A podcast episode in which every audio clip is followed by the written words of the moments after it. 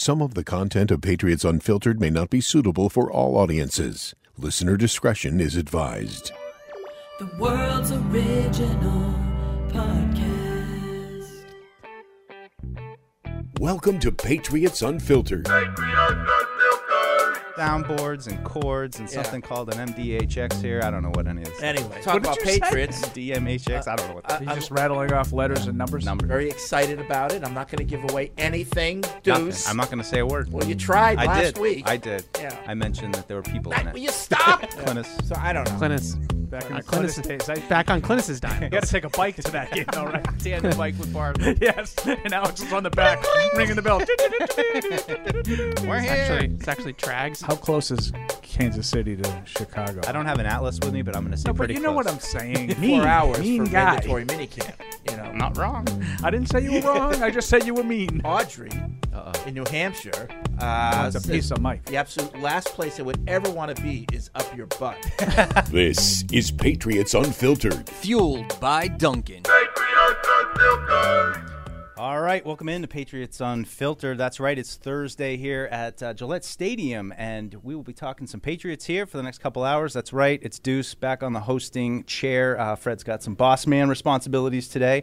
Uh, I'm here with Paul Perillo, Evan Lazar, and uh, we got some stuff going on today. We're obviously waiting for the schedule to come out, and there was an announcement this morning. Tom Brady is going to be coming back for the Patriots home opener this year, announced by Robert Kraft this morning on NFL Network. And I just got to say right off the top, for all the people who are writing in saying, "Is that it? Is that all they're doing?" Watch the video, and he said this is just the start of many ways to honor Tom, but this seems like a simple way just to get him back in the building uh, and and you know kind of bring him back into the fold a little bit. But I don't think this is the end of it. So a lot of people reaching out on Twitter and emails are like, "Is that it? They're just gonna have a, like a you know Yeah. have him at the game?" It's no, the no, no. It, it's the beauty, and then the down, like you know, the the, the downfall of Twitter, because people are, you know, the beauty is you you get some information, right? You know, Robert Kraft said Tom Brady's going to be honored, but then people didn't actually see w- what was said, and uh, I think they some jumped to conclusions, in, including my buddy Chris with a TIAN, who evidently could- couldn't figure out that Robert specifically said, and I think I wrote in my original tweet, it's the first of many chances to honor Tom Brady. So this is not going to be the only time. Yeah. Promise. I don't know about you guys, but my phone is already blowing up with people asking me if I can get them tickets to, to that game. I've already had three people te- reach out to me about tickets, and we we, we don't really. Anyways, uh, th- th- th- th- don't don't don't add us about tickets. All right, No. sorry. I love you all, but please please don't. No, just at Paul. He's the one who gets the tickets. Yeah. No one asked. No one asked.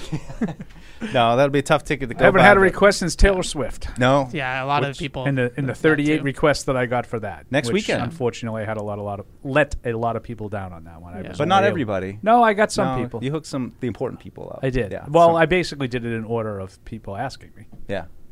Well, it'll be That's a big fair. weekend. I um, you know, I think I think I mentioned my uh, my son Campbell's about to have his 11th birthday next week. Just wanted a limo to a dance next Friday.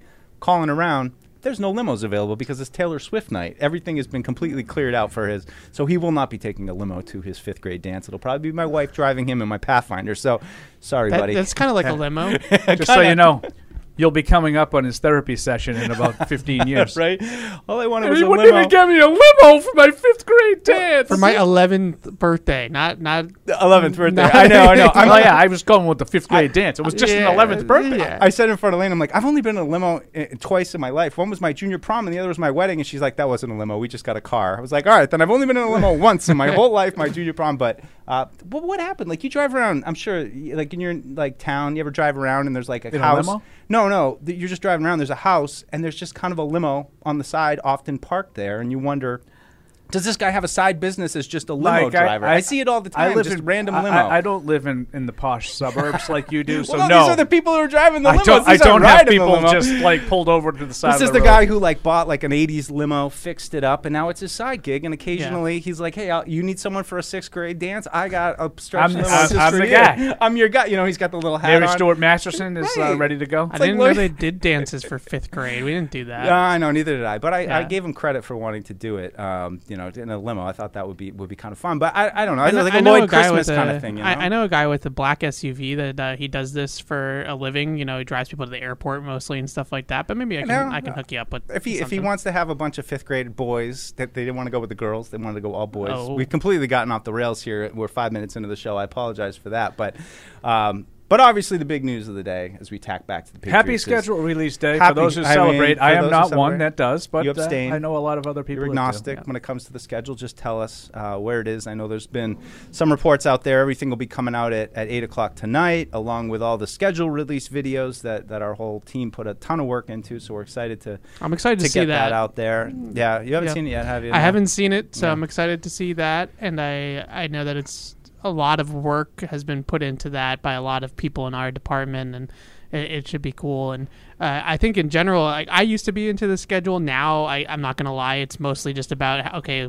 How can I structure the next six months of, Right. of my life uh, more than anything? And I understand that that is nobody cares. So uh, ultimately, I, I do find it interesting how much juice this gets. And I, I do think it just is because people are starving for any sort of football in the middle of the summer. But in general, I for people like us, this dictates our schedules. Yeah, it's, you like know, our- it's like getting your work schedule. It's like, Right. all right, here's your assignments. you Right. gotta It is. right? yeah, is. but uh, for fans, uh, I do find it interesting. But with Brady coming back, I had one thing to say about that. I think uh, for all, I, I don't want to speak for everybody, but for me personally, I felt like the way that he left, uh, there was such little closure and such little uh, appreciation for for what he brought to this city, organization, everything. So it's nice to finally get to to to kind of close the book a little bit Yeah. and say thanks and and say uh, you know give him the deserving send off. I, I just I hate to this day that Tom Brady's last moments as a Patriot are walking off the field. Losing to the Titans in the playoffs at home, and what was maybe one of the most just underwhelming playoff performances of the whole Good era word. Yeah. Good word. it just it was a rock fight. It was an ugly game. They didn't play well, obviously, and just to go, it felt like he went out limping as a Patriot, and Oh. and that's that stung. Logan Ryan pick six. Like, I, Yeah. I think we were riding down the elevator maybe, like when that happened. I, I don't remember. Did we see that live, or was that was it- that when we saw it and we then we're like, let's live. go? We saw it live, and then right That was it. Yeah, and then we decided, okay, that's our cue to Yeah. go downstairs and break up the post game show. Start Yeah. the show. Uh, you Yeah, know, yeah. It's, I agree with you though, and uh, you know, and, And I then think COVID hit, oh, and then he and then he Right. announces that he's leaving on social media, and it's very disconnected. Everybody's very disconnected at that time with COVID, anyways. So there just was never a moment or a period of time where fans could say thank you, fans could honor him, and uh, the other thing is just it's great that he does want to be a part of the Patriot organization again and he he does want to be associated with the Patriots and and really put himself back into that mindset of of being a, a lifelong patriot. So I hated how it ended. I'm Yeah. glad I'm glad this will hopefully rewrite it a little bit. I kind of found myself thinking a little bit um, on the Tampa Bay game when he came back here uh, this morning, and just you know now as it's a couple years in the rearview mirror, just of what a what a cool experience that was. Like that we actually got to see that, like you Yeah. know, just once. But still, I you know, at the time it was so you're so wrapped up in everything going on with you know the team and, and Bill and Matt Tom and oh Tom we're gonna go back there you know all the all the kind of noise that went with it. But now it's like in retrospect, it was just like what a cool thing that that actually happened that he got to come back here and play that it was you know a pretty entertaining game and Yeah. you know just a I, I- don't know I, I don't know if it would be of course his career is what it is and nothing could could add more to that but just what a cool thing that he actually got to come here and play a game um, you know and compete I think that's that's kind of a fun thing now that's that's happened but plenty of people weighing in on on that and uh, and and the schedule release and, and everything we also heard from a couple guys today Evan and I went down to heard from Davon Godchaux who um, talked a little bit about you know, getting everybody back basically on the defensive side of the ball except for Devin. And then we got to hear from James Robinson for the first time. So he talked a little bit after signing here, coming off a kind of a weird year last year, going from the Jags to the Jets, coming off a, a torn Achilles. Um, spoke a little bit about that as well. So, I mean, he's a little bit of a, a wild card this year. I'm not sure exactly, you know, how you look at him if he's coming in to replace Damien Harris, or if he's just kind of all right, compete against these two rookies from last year, see if those guys have made any strides, and, and you kind of have a veteran there to at least provide some insurance. But but we've been talking a little bit about the running Yeah. back position. There's some interesting stuff. there. Yeah, there is. A, I think people always are interested in running backs for whatever reason, and Ty Montgomery, I think, is another name that is is kind of this mythical creature that we all saw at training camp. So if you weren't out at training camp, you didn't really get to see a ton of Ty Montgomery in live action, and and there was some good things that he did last year, especially catching passes out of the backfield. It felt like he was trending towards the third down back role being his uh, until he got injured uh, towards the end of uh, preseason and then obviously in week one against Miami. But with James Robinson, I think what's interesting is that his contract structure basically guarantees him nothing. Uh, he's not guaranteed a roster spot. He's not guaranteed a role of any kind. Uh, so he's going to earn it here with the Patriots. And I, as much as it's not to pick on James Robinson, but you would like to hope that Pierre Strong or Kevin Harris kind of beats him out Yeah. for opportunities. I, I think that he's sort of a backup plan to those two guys, especially Pierre Strong. Like you, you really hope that this year is the year that Pierre Strong maybe he had that Damien Harris rookie redshirt style season, and then he comes on this year and, and is a factor. Uh, other if you're turning to James Robinson and Ty Montgomery because those two guys didn't pan out, then you kind of missed on the draft picks, right? And, then there was a lot of guys in the fourth round that went around Pierre Strong that are productive players that that were good players, Uh, and then Isaiah Pacheco obviously went in the seventh round. So if you look back on it and you get nothing out of those two guys, uh, you know, I'm pre mad. I'm mad about something that hasn't happened yet, but. Uh, no offense, I just kind of feel like James Robinson and Ty Montgomery shouldn't be major factors. If everything go- works out the way you want it to, those guys should be. One of them will be on the roster as the fourth running back, but in general, it, it should be the two second year guys that are taking on the load left behind by Damien Harris. Absolutely. Well, we got some some emails rolling in. Uh, you know, shoot us or email webradio at patriots.com. Give us a call, 855 PATS 500.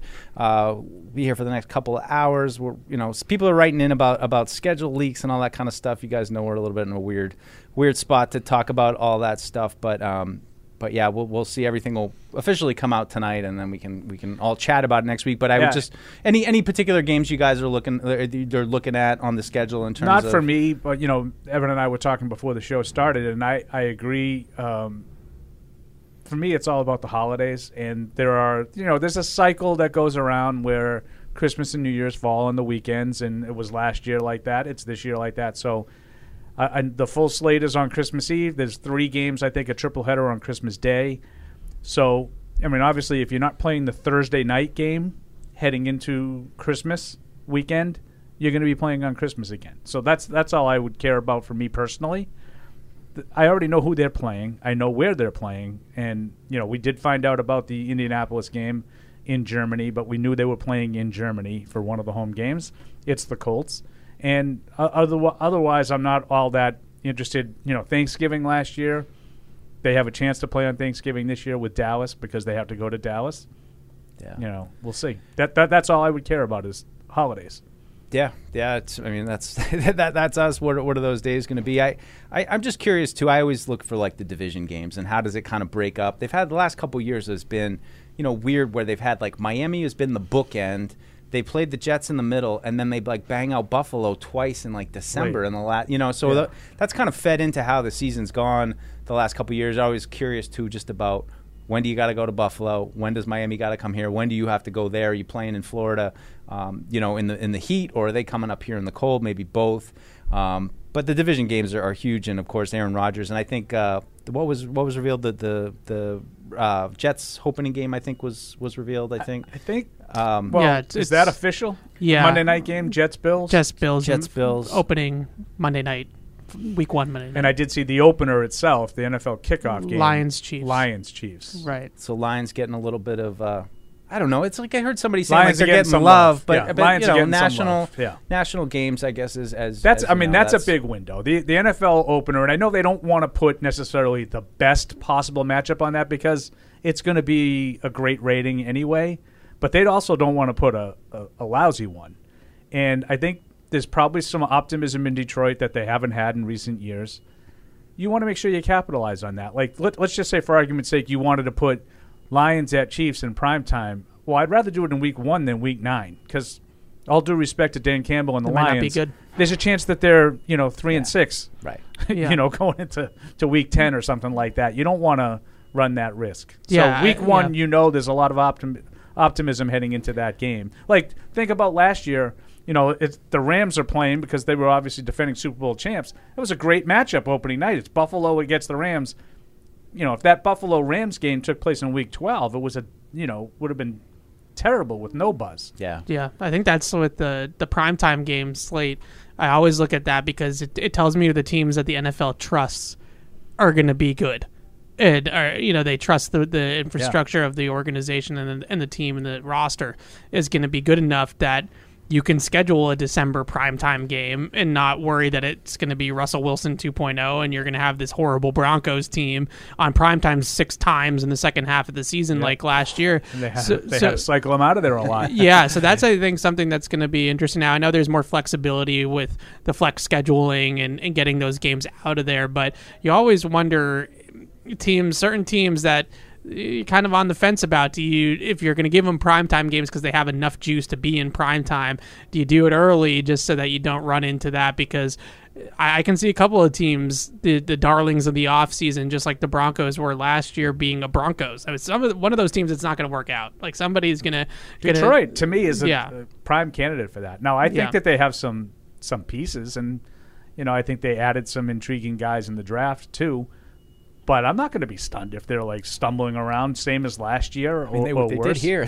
They looked that pretty They, bad. they here. look totally inept Yeah. in Yeah. that game. I, I thought I too, Paul. I wanted of to highlight the, the entire team was out, but that, that's another argument.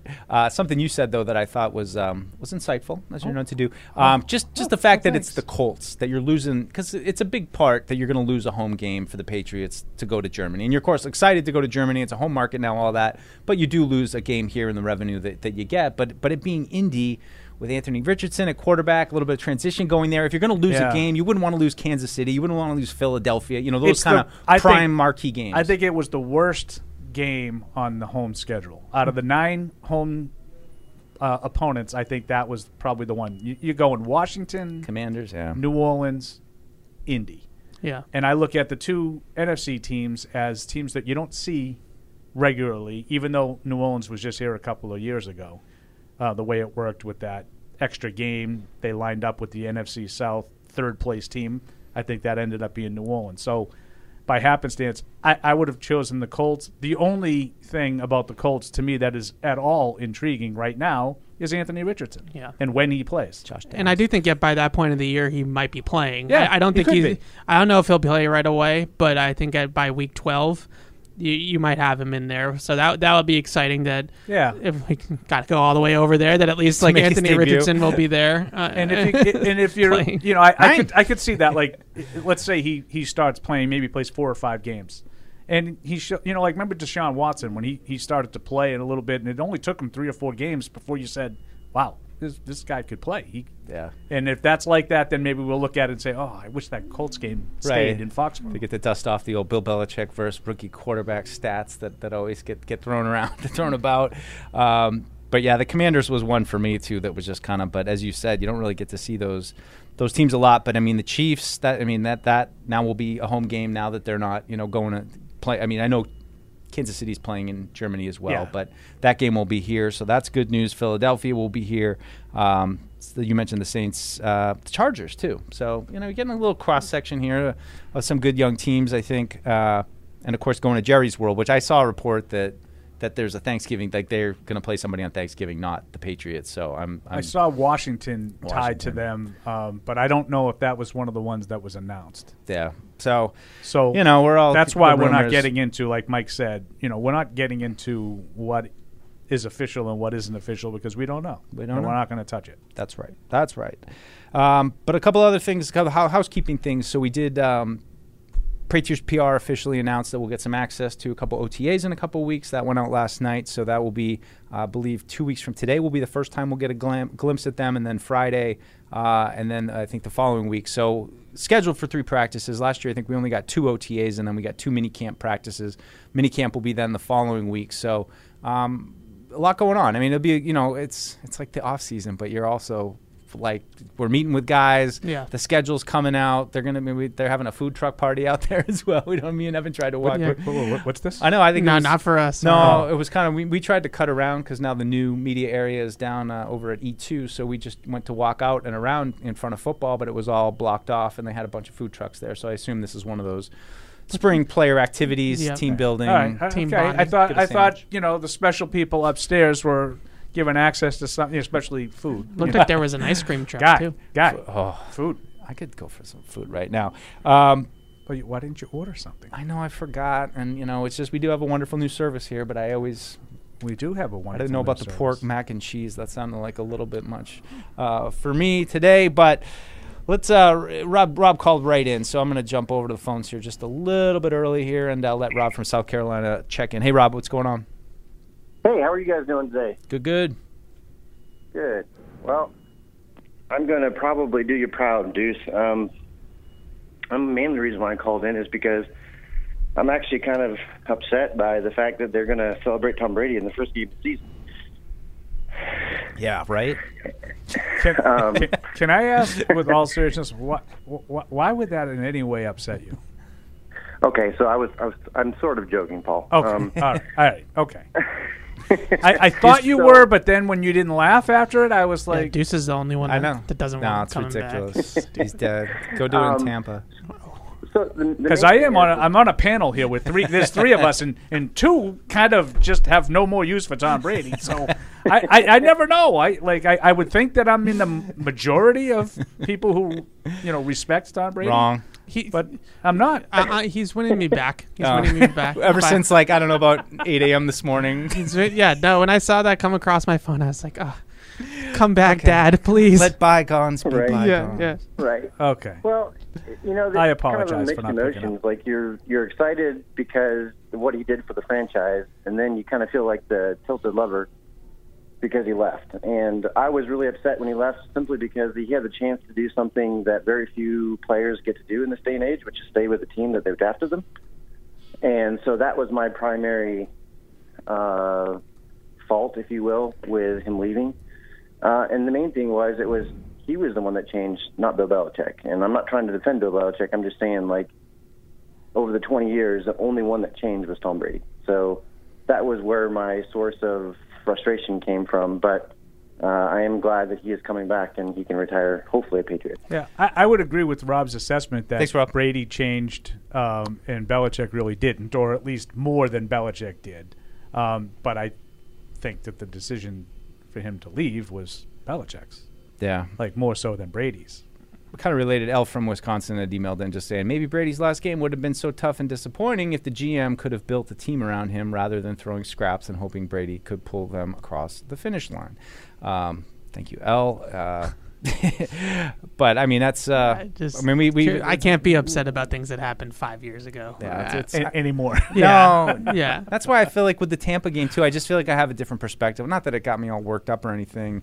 Uh, I mean, certainly did in lead up to it. I mean, there was a lot on the. Yeah. You know, you just. Yeah, remember was Fred used to get mad at me because I was just like so tired of. The, I know. Oh, Brady's The. Brady's coming back. Like I was just like I. That week was a long week of that. Well, because it, it actually was a long four weeks of it. Once Right. the season started, it was. I think it was week four. that. It was yeah. It was just like forget about the first three weeks. It's all about this game, and I was like, eh. Yeah. The 19 thing though does it is interesting, like in terms of the team around him, because I, I don't think it. I truly do not think that the 19 offense was due to a lack of trying. They just didn't try correctly. Like they drafted N'Keal Harry in the first round. Yep. You know they wasn't Did- that the Sanu year too? Yeah. Yeah, they traded for Mohamed Sanu at the deadline. They drafted N'Keal Harry in the first round. They signed Antonio Brown, which we all remember uh, in the beginning part of the season, the first month. They just didn't hit on, on, on the moves that they made, and you can blame the GM for that. Like that they poorly evaluated the, the, the talent or whatever you want to call it in the 19th Yeah. draft. But if N'Keal Harry ends up being the player they thought he was going to be, y- then is it they they use the asset like they tried to get him another weapon when Gronk retired and they they drafted a receiver in the Demar- first I mean, round. Demaryius Thomas in the. mi- I mean, you know, not that he was still Demar, but you know, they were Yeah. they were throwing counts. stuff at the. They were throwing stuff at the wall. That's what It didn't work. No, Right, it it didn't. just didn't it work. didn't. And I mean, the Mo- Mohamed Sanu thing can still make you sick. Um, Yeah. Trading a second round pick for that guy, you know. See, but- uh, he's been in the news. oh, has he? he wants to What come back. He wants to come back. Not here. he was done four years ago To the league. Well, I, I, to go- I, I remember him league. being like, "Oh, you know, he just was so confident when he Yeah. got here that it was all going to be great, and you know, I, you know, the Well, juice I remember worth the, the squeeze." The That was Baltimore thing. game wasn't the Baltimore game that he caught a bunch of passes. Yeah, he, he came out of the gate pretty well. Yeah, it was Baltimore. I think you're But right. they, that was a rough loss, though. I don't, I forget. yeah, Oh yeah. he was one of the Wait, bright spots I- of that game. Am I mixing up years? No. Seasons? It's not like No. you, Paul. You're, I think you're right. I, I don't know. No, I'm- that I'm sounds con- you're, you're I'm dead on with confused. Sanu in, in 2019. I remember him catching a bunch of like insignificant like eight yard passes, Yeah, Yeah, but he had like a lot of them, and everybody was like, So- "There it is, there it is, it was back." And I was like, I, I- against Baltimore, if I'm not mistaken, he in, got injured. He injured his ankle at some point when he Yeah. got with the Patriots, and I think it was on a punt. returning a punt. Yeah, because they had to put him oh, back that's on punts, right. and he injured his ankle, and that at that point he that was it. he was already not. He's already at like seventy five percent, and then it, that that. I think you hit on it pretty good, Evan. Like, because I, it, it's not that they didn't try. Like, I think that there were a lot of you know things you could point to that. Well, they drafted a first round receiver. They traded a second round pick for a receiver. You know, the Antonio Brown thing blew up. Yeah. I just it goes for me as always goes back to the draft. You know, that was there was just the Right. picks that you missed on, and Harry being a primary one. Although at that point, you know, what were you expecting him to come in and, and do? And I mean, even when you're still going to get. AB early in the season, it acknowledges like we don't expect N'Keal, but by that point they had to because he was hurt, right? Right. Like, but so even if N'Keal Harry ends up being a fine player, like even if he ends up being Sony Michel or Isaiah Wynn or one of these first round picks that they've had recently that hasn't panned out in terms of being a 10 year Patriot, but was just somebody that gave you some games, gave you something. yeah, then it, it's totally a different conversation in 19 because the defense I wasn't great, and I, I know that a lot of it was fool's gold early Boogeyman? on in the season uh, for that defense, but I still think that defense was good enough that if the offense had been pulling its side of the uh, of the of the rope, that they would have been a more competitive team down the stretch than they were. Well, um, L from Wisconsin writing back in. Sorry, Evan. Uh, he says you're wrong. so uh, let's see. Say, talking about 2019, I'm not going to give BB credit for trying. He had been a coach for like 20 years. We don't get a trophy for trying to draft the same reci- receiver that we Listen, missed when on. I when I'm critical of, of Bill, then I, I'm questioning the greatest coach of all time, and what who am I to do that? And then when I say that he tried, then I'm not critical enough. So I, I I don't know what you want, want me to say. well, they took some swings at that part. I mean, I, yeah, that's they took some swings and they missed. Ignore the missed. noise. Yeah. Ignore the noise. Yeah. Yeah. Uh, yeah, I was just looking up um, Sanu from that year, and, and it was right. We, I think we, we all had it right. Yeah. He had 10 catches for 81 yards in that Baltimore game. He had 26 catches So as a got half of Patriot. Like it was just this one day where he caught a bunch, in my opinion, of insignificant short passes while they were trailing by two scores. Yeah, they were a like lot of constantly. They were never really in. Yeah, they were never really in that game. Yeah. Yep. A- and you know just looking at the rest of it before that it was two catches two catches three catches one catch two catch three catch three catch and he missed a game But like Nothing. the yeah, just nothing I do remember standing in front of his locker when they first uh, made the move and him talking for the first time, and he was the juice and the squeeze, Yeah, and he was like, "I'm I'm here, and I'm it's gonna be great." Don't worry. We I got you. this. And honestly, at the time, I I liked his game for them. Like I thought that he would translate well too. as a smart, uh, shifty route runner, good hands. Like I, I did think that he was a good a good pickup for them. He just didn't have the juice anymore. He just Yeah. didn't have it. I mean, kind of. I mean, is would it, would it, would it be a bad comparison to say somewhere in the in the realm of Juju of, of kind of a bigger com- slot? comparison comparison. Is that what you just Did I say comparison? Apologize. Um, Wow.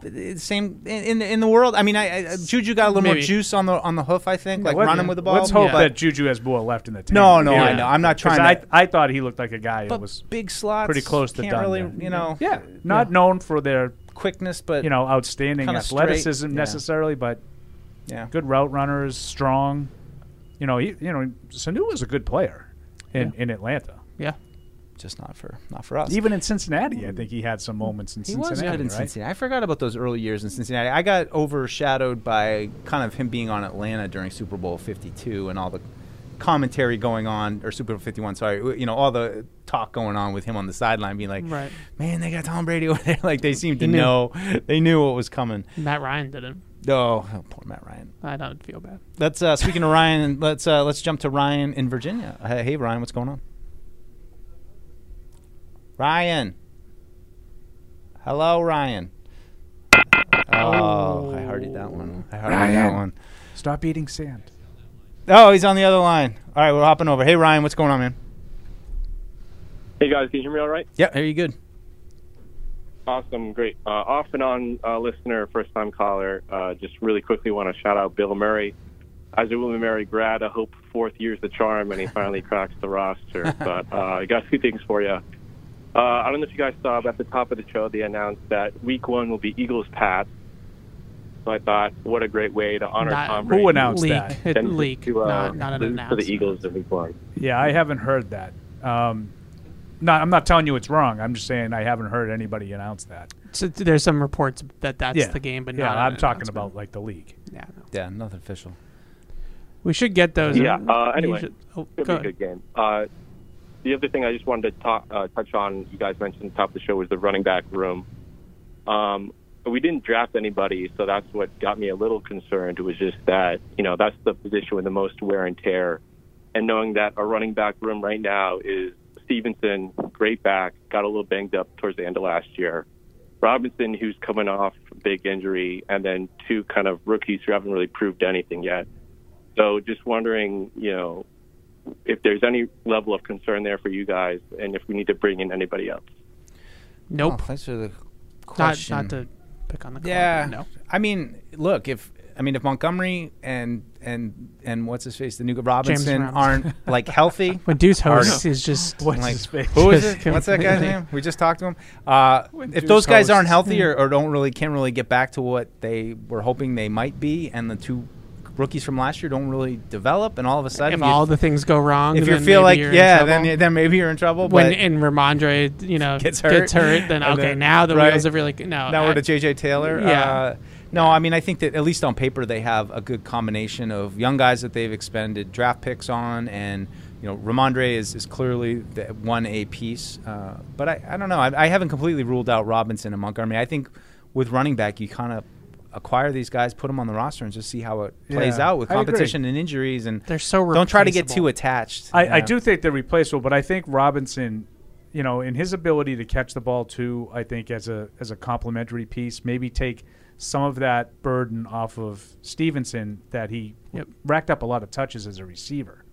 Um, so I, I think that that Montgomery, I'm not really expecting anything from. Not because I don't think he's a good player, but I just think uh, you know at this stage we haven't seen him for so long healthy. It's hard to just pencil him in for a role. Yeah. You know, if you know Fred likes to say those kinds of guys, that's gravy. If we show up in uh, training camp and we see him like he was last year, darting around and looking like he could fill a significant piece to the puzzle, great. But I'm not expecting that. Yeah, I think that there's maybe just I, I understand that we didn't get a lot of exposures to Pierre Strong because he didn't play much in regular season games, but there's some juice there, and I I just think in the West Coast trip last year in Arizona and Vegas that I saw enough that at that position of all positions. Th- those guys are so replaceable, and I, I really feel like Pierre Strong is somebody that, with more opportunities and more touches, I, I think he's going to flash a little bit more. And even a guy like Kevin Harris, so I think the biggest thing with him was was ball security, and he, he did put the ball on the ground a little bit in the summer, and Oh, I th- yeah. that's going to concern them. But if he fixes that, and he's somebody that can at least run between the tackles and get you some yards as a power back on first down. So I never worry about running backs. it's it's just they'll find somebody to run the football, and it's more about everything else. Do you think that they're they're tr- actively trying to get away from having a specific third down back, and they're trying to maybe acquire players that uh, not so much Harris, but I almost feel like between Rhamondre Robinson, what's his face, right, uh, Montgomery, I do think that and that Strong, was, all those guys are pretty balanced. I, I do think that was a big part of it last year, and I think we saw it in, in the summer a little bit in, in preseason games where it was, okay, this is going to be Damien Harris's series in, in uh, you know in a preseason game. This is going to be Yeah. Stevenson's. This is going to be Montgomery's. You saw them out there on first down carrying the ball, on third down being candidates to catch the ball, um, and I think they do want that. However, I think that when they saw it actually play out that way, I wonder if they're looking at it and saying, this is why we didn't really do a lot of that in the first place because I think Stevenson ended up really wearing down. Yeah. Playing too much. Because Yeah. he had to play too much. Yeah, I think that there's a all the play calling tendencies last year got messed up because of who was calling the plays, but they they the years before Can't go a that whole show without taking a shot. the years before that, uh, you know, they were very predictable be- based off of Yes. personnel. You know, they have Sony Michel in the backfield with James Develin in the power I, and like seventy percent of the time that was a run. And the other, I, and I heard a lot of criticism for Josh McDaniels with regard to exactly what right, and then the other thirty percent was play action off of the run. So you knew that you were getting into that sort of game where they're going to be under center. It's going to be either a power run or it's going to be play action off the power action, and that was just the way that it was going to go.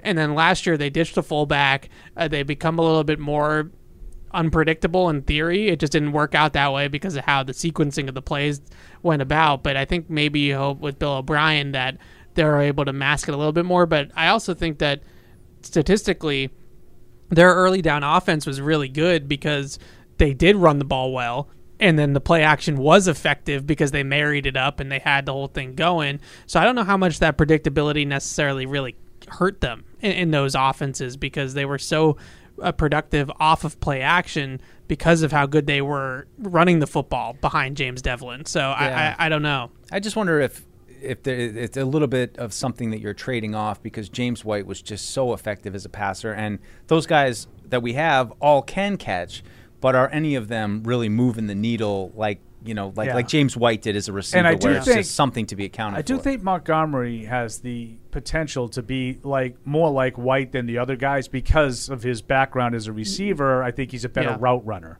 Because I, I understand what you're saying, Mike. It, there's one thing like I think Rhamondre Stevenson has every bit uh, effective catching the ball as James White is. Like soft hands, ability to actually physically catch the ball. But I think setting up linebackers and you know reading the zones and doing those kinds of things, I think James White was was special in that regard. Yeah. He didn't do it because he was so much faster than everybody, or you know, obviously not bigger and stronger than everybody. But he understood how to set linebackers up, find those matchups out in space, and I don't think Stevenson or Harris last year, Damien Harris now, um, were as effective like that as as James White was. But they could yeah. catch the ball. Yeah, but you think of like some it just of those didn't, like it never looked like that. like some of those like wheel routes. Remember from James White up the sideline where Mac hit him, you know, just streaking. I mean, those Yep. those aren't really Rhamondre's kind of plays. I Like you're don't- going to hit Rhamondre don't so. downfield so, Yeah. much. Um, but I don't know, just something something to wonder. and I do think Montgomery could be like that. We didn't get a chance to see it. It- like, right. And we I never mean, it saw was from what, Pierre Strong it too. Everybody P- wanted it- to make it- Pierre Strong that yeah, guy. Pierre right? Strong didn't really do a ton of that in college. Um, No. and I wrote his profile last year and talked to his coaches about it, and he actually, the coach actually put it on himself. It's like you know we probably should have dialed up more, but we didn't want him to be one of these guys that was getting all of these touches and getting worn down that way. Um, but I, I think that everybody looked and said he's not the biggest guy.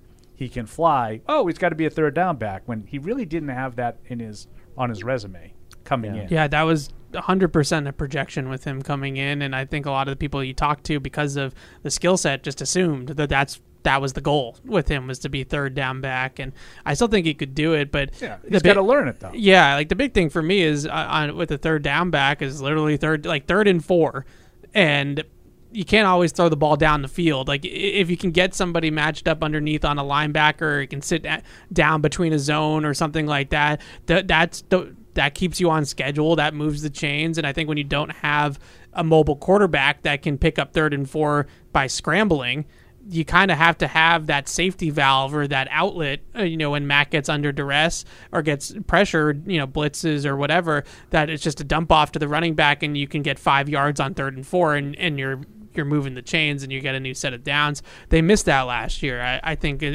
it- they had it early with Stevenson. It felt like he was able to do it until he started to wear down a little bit, but I, I think that they missed that just security blanket, just dump it in the flat on third and three, and makes a guy miss, and all you know. We're still moving the chains, even though the pass is a shorter pass in It- theory. it is just kind of interesting the things that they're missing, like and and by choice, but they don't have a fullback anymore. They don't really have a Yeah. blocking tight end anymore.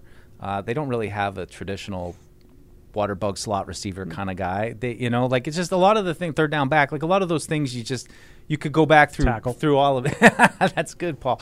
You could go back through history and, and kind of name what guy that was in almost every different version of the Patriots offense that you saw over the last 20 years. And and right now they don't really have those pieces. I don't know. It's just interesting. We'll see where Bill O'Brien takes it, but uh, phones are stacking up. And, so- and one more thing I wanted to add I about go, the third Paul, down back. Um, just I, I think a lot of people like they hear us say, you know, one of the things that third down back really has to excel in is is the blitz protection, right? You know, the blitz pickup.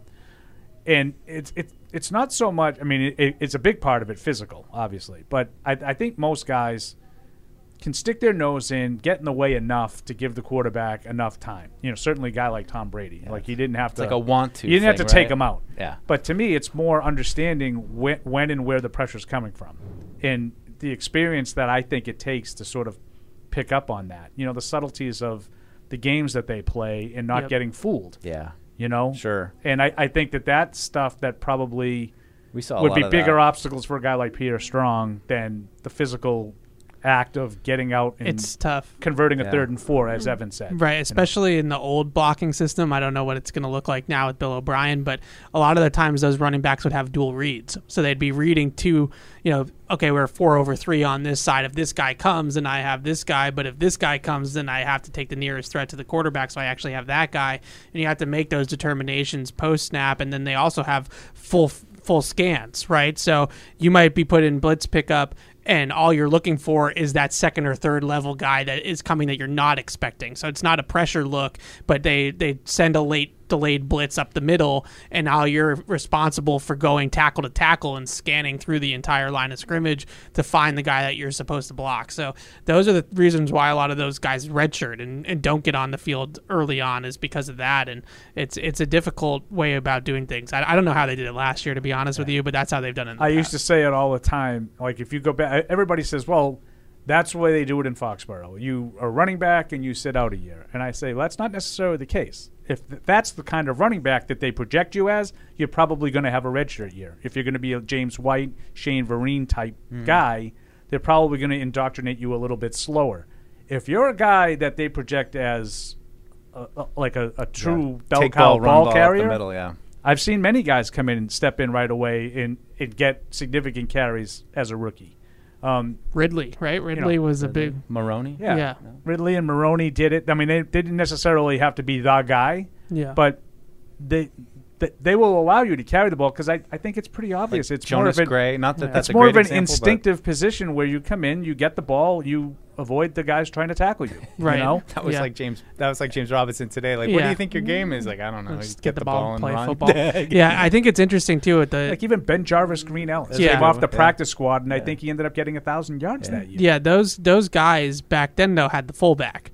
And Oh, I and I do find that in, it is interesting, and I, I remember Rhamondre talking about last year that he actually prefers to run without a fullback because he's so instinctive and has that feel between the tackles to just kind of you know like Le'Veon Bell used to just kind of wait it out and, and then pick the right spots. But for a rookie coming in when they when they were just like just follow James Develin, like he's gonna hit the hole and you're gonna find the hole Oh, through we, left, him. we left out the most obvious, most recent. Sony Michel, Right, right.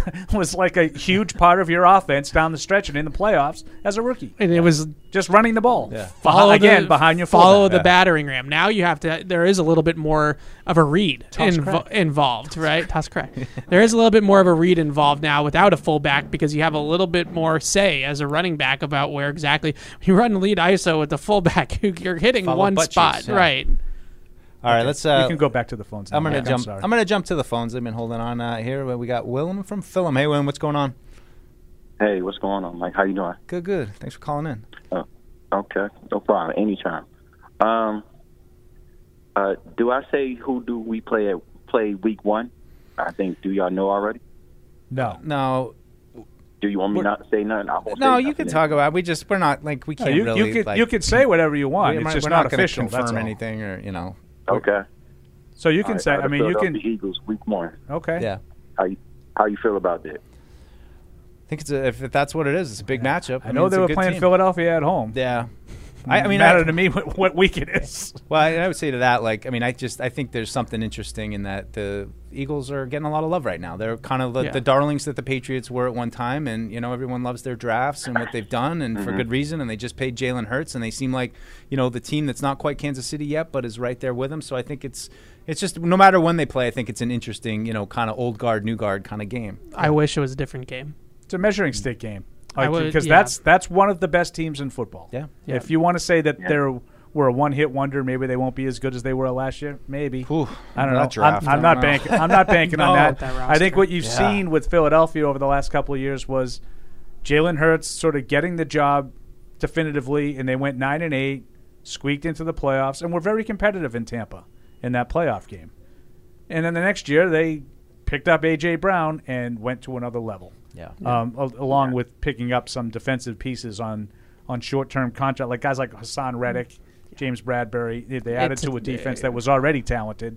And It's a- now I it's think a they're bad one. matchup. They're one of the best teams in football. Yeah. It- it's a bad matchup out of the gate. Yeah. It just is like Yeah. that offense. th- They're, quarterback Their against mobile our defense? quarterback, RPO, college style offense is really what it is. And then defensively, you just mentioned the bookend edge rushers like Riley Reefers, Haason Reddick right out of the gate. Like that's going to be throwing some people directly into the fire. If the Patriots win that game, I would be elated. Like, uh, wow, you came out of the gate Yeah. and you won that. That's that's a statement. It's May 11th, and he already has them under 500. I, I yeah. I, I mean that's but that on paper like that's just a terrible matchup. Yeah. Like regardless of when the game was played, Oh, whether it was week 1 or week 16, just in on paper that's a horrible horrible matchup and I think that a- at least later on in the year, and I hate to do this, but like maybe somebody gets hurt in Philly. You know, I, I don't wish that upon anyone, but maybe like you later on in the year you get lucky and like AJ Brown is dinged up and he's and he's not hundred percent or something. But out of the gate, you're not gonna get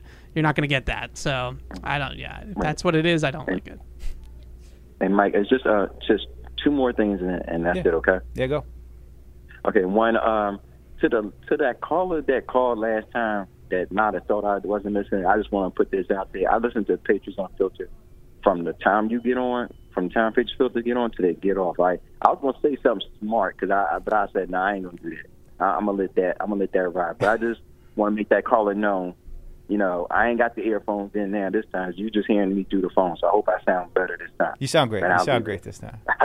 I'll leave it at that. Last but not least, Evan, are you really trying to piss me off, really, for 2019 when we got N'Keal whoa, Harris? whoa. Are you really, dude? You was on my good side. Are you really the, the, Boy, Evan says something positive, and now he's getting The greatest coach of Can't all time when he drafted that bum. Are you serious? He spent more his time on IR than playing than playing in the game. Are you serious? I don't know what I'm. sa- I don't know what I'm getting yelled at about. Come on, Evan. You you see you you seen Tom? Tom was pissed off, man. He said, "Look, it, Because Tom scouted N'Keal Harry and knew that he wasn't a good player. He was a bum." They yeah they, they missed on the pick. No one's denying that. No one's disagreeing. But the Okay. the the idea of drafting a receiver in the first round was to give Tom Brady help. It didn't. They picked the wrong guy. I don't know. What are you? What are we arguing yeah, about? Evan, they Evan, picked the wrong guy on purpose because they Evan, hated Brady. Are you the same Evan that was going off not too long ago talking about, oh, they took a guard and was going all off? Remember that? We're, we're what are we arguing about right now? He wasn't a good player. Are you serious? Are you? What are we arguing about? Yeah, I don't even know. All right, I'm gonna let. All right, Evan, you still my boy though, but I'm gonna Thank leave that alone. I okay? don't even Willem and Phil Thanks, bringing man. it. It sounded great. He always So brings. He always brings the yeah, passion. we appreciate you. Thanks. Well, I I know. Did did I? I never said N'Keal Harry is a good player. I just no, like- you, you just said that it was The you know, idea clear- was it was there. clear that they had an idea of improving the offense, and just everything they did didn't work. right. Yeah. That's That was a Like they deserve criticism for picking the wrong guys. yeah, absolutely. Could you like feel the heel turn on that one on that call as he was talking about his phone, and then all of a sudden he was like, "And Evan," and they were just like, "Boom!" You Yeah. were my boy. like right at you. I'm not allowed to He's the say that best. they that they tried by drafting N'Keal Harry. But you just can't even. A for If it's effort. not negative involving that guy, then it, it's just you get killed. Oh, let's uh, head down to North Kakalaki see what Todd has to say. Hey, Todd, how are you? guys? I want you guys to get on Deuce now, since we've Uh-oh. already attacked Evan. Deuce was on another show, and he was like Debbie Downer. Yeah. You know, he was. Uh, Yeah. God, he, he Was I different than I usually that am? Made Hart sound like the positive. I know guy. Hart was all over me about my, my negativity, but I didn't. Oh, uh, you were bad. Was I you bad? were bad. I, I didn't even know What did you you say? did. I thought it was like Eric I said they were going to go nine and eight. I mean, So that's that- optimistic. building on that, that's going to be my question. Yeah. What do you think the record will be this year? And give me one positive thing that's going to lead to it, and maybe one thing that's going to hold them back. And that's it. That's all I'm going to want. I don't want too much negativity, Deuce. Because All right. yesterday like was doing bad. records. All right, I, I don't like doing bud. Records either, Todd. but I, I- I think that they'll be similar in record as they were last year. And the reason for my optimism is Bill O'Brien. Yeah. Right. I My think- my reason for negativity is uh, an overall lack of weaponry and Yep. explosiveness on offense. Yep. It's a fair point. Yep. I agree. Is that is that general and broad enough? Their Is that- schedule, is their that a schedule this answer year, or what? It's one of the hardest in the league. It's one of the hardest in the league. It is. Whether you look at Vegas, you know, win totals or like uh, advanced metrics or whatever, they have a top five hardest schedule in the league by pretty much every measure. And, so and, and I think that when we look at what the Patriots have done, and I do think that I, I'm encouraged by the draft because I think they got, especially at the top of the draft, guys that can help right away. Um, at least I really, really hope so. If they haven't, then we ha- we're Well, having then a you got the different 2019 a different problem and a different conversation Yeah. down the road. Okay, I think there's reasons to be encouraged by that, but that doesn't necessarily like well people automatically look and they say well they won x one year and they added this this and this so they're going to win x times 3 and it doesn't work that way because the other teams have done that too all changed too. Yeah. and you you have to play some teams that you didn't have to play last year that are good that so in other words maybe if you played the schedule that they're playing right now last year with what they had maybe they would have been lucky to win 5 games so now if you're adding, well, they've added to that what they had last year. So instead of five, they win seven or eight. You know, that's the, you know, like it's impossible to go just year to year. And the other thing is what we were talking about with the schedule at the very beginning. Detroit is on the opener, right? Because right now people are saying, huh, if I had to make a pick for NFC North champ, I'd go with the Lions. And I think I might do that. Yeah. I, I, I I might feel that way too. Sure. I ain't going to be surprised if they're like six and eleven. No. No way. Yeah. Yeah. It's a the You ne- you schedule never makes know, it tough. ano- in my bottom because line, you never I, know. I'm and I know this is hard to believe because I've been pretty negative at times about this team this offseason, but I'm actually cautiously optimistic that they're going to be better than people think. Uh, I I just I like I think that angle of it and from a mindset standpoint, I do think that that Bill still still thrives off of that. Like I think he can use that, and I think he can thrive off of that. And I, I keep going back to the fact that they won eight games with everything that we now know that was going on on offense, and they still clawed their way to eight wins. So with Bill O'Brien, it it should be better. I I. I if the schedule was easier, then I would predict a lot more wins than I think some people would. Like I'd say they could win ten or eleven games. Yeah. But the schedule isn't. So Yeah, like The- I would I would look at last year, right? Just specifically last year, I think that they probably would have won the Raiders game if Bill Yeah. O'Brien was the coordinator, because I don't think they would have been behind seventeen to three in the first place. Right. You know, to have to make the comeback that they did, you know, before ultimately losing the game. I, I think that's an example of how it could be better, but it doesn't work that way because you don't know what the Raiders are this year. Right. And Yeah, you don't know yeah. what you know how that's all going to unfold. You you are studiously looking at your phone. Well, I wanted to bring up the Mike Giardi tweet from a few days ago, um, which we didn't talk about, and I just thought it was interesting. Um, Bill O'Brien's impact already being felt in Foxborough. Talked to a source who said of the receiving group, for whatever reasons last year, coaching, talent, attitude, there were a lot of bad plays on tape. This year, that won't be tolerated. Do it right, or you'll be standing next to him watching. I just thought that was interesting for I saw you that know, tweet, a few didn't different really reasons. understand A it. few di- no, I know, and that's why I don't. I mean, there were there are some things, and like, I mean, I think the thing on tape, which we talked about last year during the show, where it was just like, you know, I mean, Evan talked the spacing being completely off, Yeah. you know, not knowing where you're going. I mean, all those things, and and we, you know, we can talk about which guys were, you know, were kind of the, the the prime suspects with that stuff consistently, but.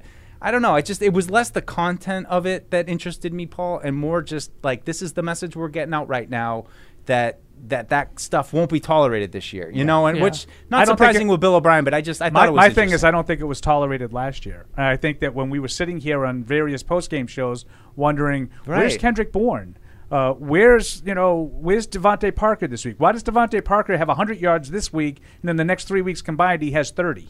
Right. Yeah. I think they weren't tolerated last year. And unless you're telling me that the biggest culprits of not doing what they were supposed to do were Jakobi Meyers and Jonnu Smith, and they've been replaced with guys that will do what they're supposed to do, I don't really know how that works. Yeah.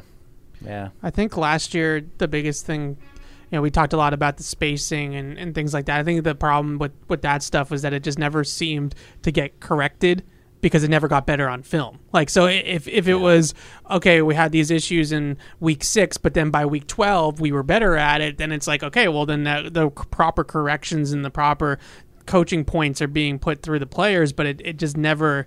They never got it down, and I, I think the biggest thing is when you look at offense. That's a good point, and I think uh, O'Brien will fix yeah, some of that stuff. I, I think is like this, especially when you tell a player that you're running a five yard out, it being a five yard out matters. It being a six yard out Oh, is not what we have in the playbook. The playbook says it needs to be a five yard out. And that those types of things, I I go back to what Logan Ryan said the other day about about Bill, and that he had that ability to to look around the field and know what everybody did wrong or, or right on a play and, and correct Unless you ask asking about it in the post game. yeah, correct 8, 10, 12 guys maybe on one play on both sides of the football. And those that type of ability to see it live in uh, in in real time is so valuable that, that I think a guy like Bill O'Brien can do that because he coaches offense and he knows offense inside and out. So when they're out on the practice field and, you know, someone runs a four step slant instead of a three step slant, he's going to say, hey, so and so, this is supposed to be in three, right? Like you're supposed to break on three steps here. And the reason is because when you didn't break in three steps, well, now this guy's route is now hugging into your route, which is now bringing this defender into your pathway. And, and that's how those kind of domino effects happen. So I'm hopeful that those little details are going to get cleaned up. He's not going to make these players exceptionally more athletic or faster or or ex- more explosive but if they can be better at those little details like how many times last year did it feel like it was third and seven and then they ran a five yard pattern and you're Right. just like that's what I, that- how do you that's even what I meant that? like I didn't really understand the the way the tweet was worded mm-hmm. because I I agree with Evan in this regard that Bill O'Brien will set up an offense and he'll structure it in a in a manner that makes much more sense. We've we've already seen it. It's Yeah. not like something we we have to sort of project. I saw him here.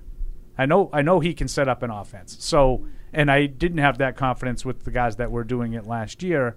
Um, fairly or unfairly, I didn't think Matt Patricia and Joe Judge were equipped to do those sort of, uh, of adjustments. But in terms of like accountability, and it, they they never fixed it, but I think they never fixed the structure of the offense. They Yeah. never fixed Yeah. the system itself.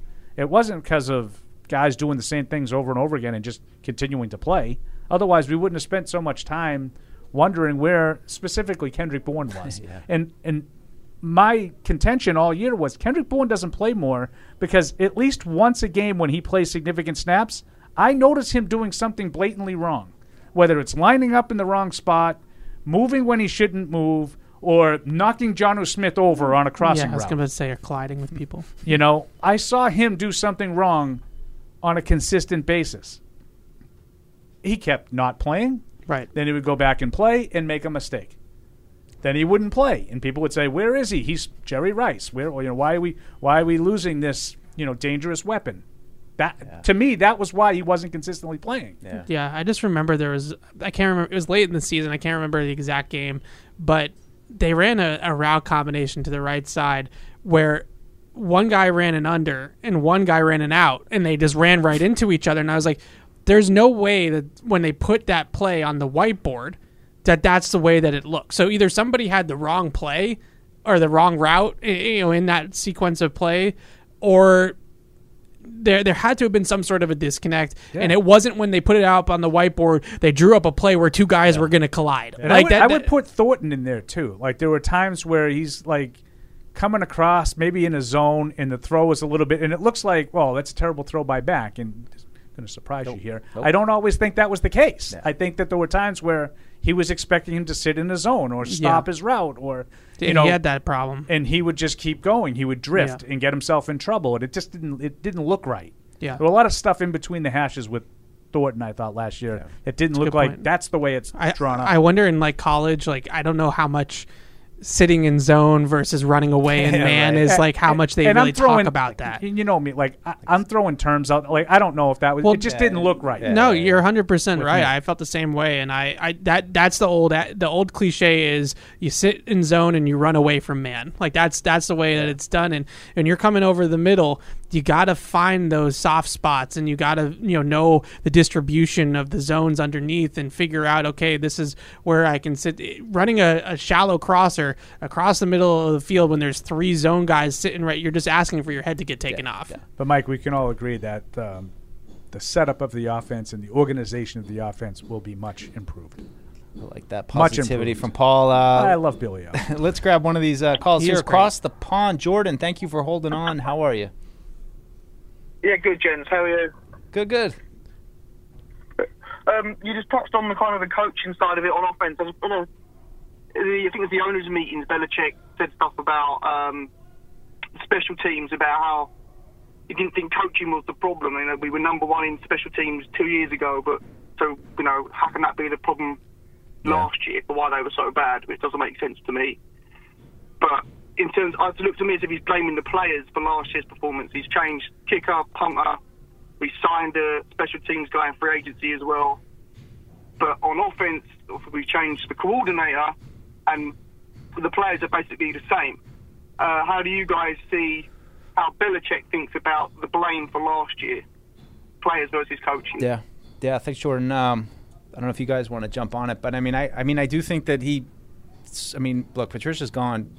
Joe Judge is supposedly helping out with the special teams, so I don't think Yeah. it's entirely just like we're just going to let the coaching stay the same. I don't know how much of an impact, you know, that that actually has, but you know, and I, I do think we we were talking about on the show on Tuesday that they've added a lot of special teams tight players in the draft and in free agency. So But they've also retained a lot of them. yeah, I mean, so it's a big mush of you know guys like Slater and and Cody Davis, but you know Mac also bringing in Wilson, Raekwon Mack Wilson, McMillan. bringing back Chris, then signing Chris Board. Like Chris Board You really know? was the only free agent addition in that regard. Everybody else was retained. And I do think that he thinks that it was more players than coach. on special teams i for sure Cardona. They're all They back. re-signed him too. And now, I- I- the- yeah. the- like, and again, and I've said this many times, just so I don't get it blod back in my face. I do not count specialists with special teams. Yeah. Like Nick Folk and Jake Bailey weren't responsible for allowing three touchdowns. Like I understand the kickoff itself, right? And that was circumstantial because your your kickoff guy was unavailable. He wasn't on the fi- he wasn't actively on the field the last whatever many games, six, eight games. So someone's going to kick off into the end zone this year. That's so that's different. I'm talking about the guys actually covering, the guys running into the punter, the guys uh, you know allowing Yeah. you know get, they're all they're all going to be largely the same guys that are that are doing those roles. Hopefully, Ameer Speed or Right, What's that's Bolden's first name? Isaiah Bolden. Isaiah Zay. Bolden. He go by Zay. Zay. he does go by zay Okay. Yeah. Um, hopefully, some of these guys can, you know, make a bet Yeah. uh, Marte Mapu. He Yeah. pushes Mack Wilson off Right. the roster. Right. That to me would be a positive development, but we'll see. Yeah, I, I do definitely agree with the caller though that they they feel that special teams was personnel largely driven by by personnel issues and not coaching. And I, I we've observed Cam Achord and obviously have talked to him. I think he's a good coach, and I think with special teams, you really need to understand the nuances because it's a very unique thing. Like I, I gotta admit, like it's a blind spot for me. Like I, I, don't understand the difference between L three and L four. Like I couldn't tell you, but I could tell you the difference between this route, that route, and you know this coverage, that coverage. It's it's a it's its own world, and I do think that Cam Achord uh, has the knowledge, and I think that he's a, a good teacher because he teaches us. Like we ask questions because we're we're dumb, so we, we literally ask him questions, and we're like, hey, like teach us, like what is the difference between this and this, and he he he'll sit there and give great explanations to the media. So I'm sure that he gives great explanations to the players. I think last year for some reason that it, it carried over from offense to other phases. To be honest with you, that, that attention to detail just wasn't Yeah, there. I think that's. a I good feel point. like Bill in general, and this is unfair because I don't know for sure how he feels. I think Bill in general thinks all problems are more personnel related and execution related. It's not necessarily like we had this bad game plan and we didn't have a good play. Like, no, go out and execute the play and it'll work. That's I my think that's how he thinks. Yeah. Poor execution. Like, I, not to go on a Celtics rant, but Mazzulla loves to say that. Loves to say, Except uh, for when they uh, have 18 seconds left in the game, and it was great execution, except for they didn't get a shot off. Right, right, right. And, and, you know, he's sitting there saying, "Oh yeah, you know, the execution in that situation could have been better." And it's like for the Celtics, I look at it and I say, "Okay, talent on the floor, you probably have it. Like you got two all NBA players. You got Marcus Smart is one dude. Like you probably, but with this team, when it sometimes it is talent. Like sometimes you got to look at it and realize that they're not out executing the other team because the other team has better players eh, than you do. So I think a lot of those players got changed out in some spots. Yeah, it's just like what keeps popping up to me is just you know, and it's these guys that I think you know you're referring to the Raleigh Webbs of the world. You know, the, these the, uh, Brenden Schooler. We didn't even mention him as you know. So it's like all those guys. I, I just it's going to be interesting how this all plays out uh, here in camp, and, and maybe we'll get a glimpse in, in a couple weeks of Yeah. what the special and, team and that's doing. what like I, I think that those kinds of guys now mapu obviously will be on the roster third round picks don't get cut unless they do something wrong um, but the seventh round picks can they can they earn jobs over you know four or five year veterans that have been largely just playing on special teams yeah i think that would be a good sign if they're if they're thought of that well Well, I got some stuff for you guys after the break. Plenty of great emails uh, that we, we have yet to get to. Also, I, I, I talked to Zay Bolden's uh, coach at Jackson State yesterday. Well, the guy that replaced uh, Deion. Great conversation. So I'll tell you a little bit about that after the break. We're gonna have some food. We'll catch you after this. Verizon, the network America relies on, and the official 5G network of the New England Patriots. Patriot Place is the region's number one shopping, dining, and entertainment destination. Shop your favorites, including Vineyard Vines, Express, Bass Pro Shops, Petco, and more. Enjoy dining at one of our 19 restaurants, including Six String Grill and Stage, Scorpion Bar, and Bar Louie. And don't forget about the entertainment. Explore your inner artist at Muse Paint Bar. Watch a movie at Showcase Cinema Deluxe, or grab a controller and start gaming at Helix Esports. For a complete directory listing, please visit patriot-place.com. How did Verizon build the fastest 5G in the world?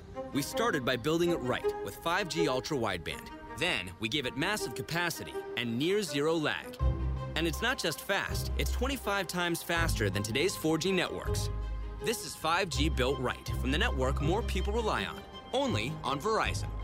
5G ultra wideband available only in parts of select cities. Global claim based on open signal independent analysis. 25 times analysis by Ookla Speed Test Intelligence data Q2 2020. When someone accidentally threw away the school play costumes, Oh no. replacements were shipped with FedEx. And with picture proof of delivery, everyone could focus on the perfect opening night. FedEx, where now meets next. For residential delivery only. In sports, if you think joy only happens after you win, think again. Look at the world's most successful athletes like Serena Williams, Brooks Koepka, and Alex Morgan. They don't spend all their days grinding away. They take time to enjoy themselves, like getting together with friends over a Michelob Ultra, because they know that happiness is the key to winning, and that joy is the whole game, not just the end game. Michelob Ultra. 95 calories, 2.6 grams of carbs. It's only worth it if you enjoy it. Enjoy responsibly. AB Michelob Ultra Light Beer, St. Louis, Missouri. Some people are never content with simply being good, not when they can be great. But it takes a big step to get there. In fact, it takes a leap of faith, a belief in what you're striving toward, and a willingness to make the commitment day in and day out to something bigger than yourself. Putnam is proud to partner with those who share their own commitment to performance excellence. This is Matt Light for Putnam Investments, a world of investing. There's no season better than football season. And there's no better place to get in on all of the action than with DraftKings, the official daily fantasy sports partner of the New England Patriots. To add to the thrill, DraftKings has millions of dollars in prizes up for grabs every week. So head to the app now and check it out. If you haven't tried it yet, fantasy football is easy to play. Just pick nine players, stay under the salary cap, and pile up points for yards, touchdowns, receptions, and so much more. There's no better way to put your football knowledge to the test than to compete for a shot at $1 million in total prizes. Download the DraftKings app now and use promo code PATS to get a shot at millions of dollars in total prizes every week. That's promo code PATS to get a shot at millions of dollars in total prizes every week, only at DraftKings. Eligibility restrictions apply. See DraftKings.com for details. Patriots fans, you'll want to check out the replay on this one. Pat the Patriot is stealing the show tonight with his Bank of America mobile banking app. That's right, folks. So here we see Pat cheering, and then whammo! Is that Bank of America life plan? Looks like he's saving up for some big future moves. Planning the next vacay, huh, big guy? And wait, now he's paying back his buddy for concessions using Zelle? No penalty there. Incredible. No way! As if that double move wasn't impressive enough, now he's beefing up his account defense with security meter? Holy cannoli, what a performance! Bank of America's digital tools are so impressive, Patriot fans just can't stop banking. Learn more at bankofamerica.com/banking. You must be enrolled in online banking or download the latest version of the mobile banking app only available on select mobile devices. Message and data rates may apply. Terms and conditions apply. Member FDIC. Want to get into the game? Get coached up at Dean College. Equipped with exclusive academic partnerships featuring the Patriots, Revolution, Providence Bruins, summer baseball, and more, our classrooms are set up for success by learning directly from the pros. Dean College has programs in communications, sports management, business, and marketing with unprecedented hands on experiences. Our students take what they learn in the classroom and put it right to work in the marketplace. At Dean College, our students don't just play games, we run them. Visit us at dean.edu. Verizon, the network America relies on, and the official 5G network of the New England Patriots. Patriot Place is the region's number one shopping, dining, and entertainment destination. Shop your favorites, including Vineyard Vines, Express, Bass Pro Shops, Petco, and more. Enjoy dining at one of our 19 restaurants, including Six String Grill and Stage, Scorpion Bar, and Bar Louie. And don't forget about the entertainment. Explore your inner artist at Muse Paint Bar. Watch a movie at Showcase Cinema Deluxe, or grab a controller and start gaming at Helix Esports. For a complete directory listing, please visit patriot-place.com. How did Verizon build the fastest 5G in the world? We started by building it right with 5G ultra wideband. Then we gave it massive capacity and near zero lag. And it's not just fast, it's 25 times faster than today's 4G networks.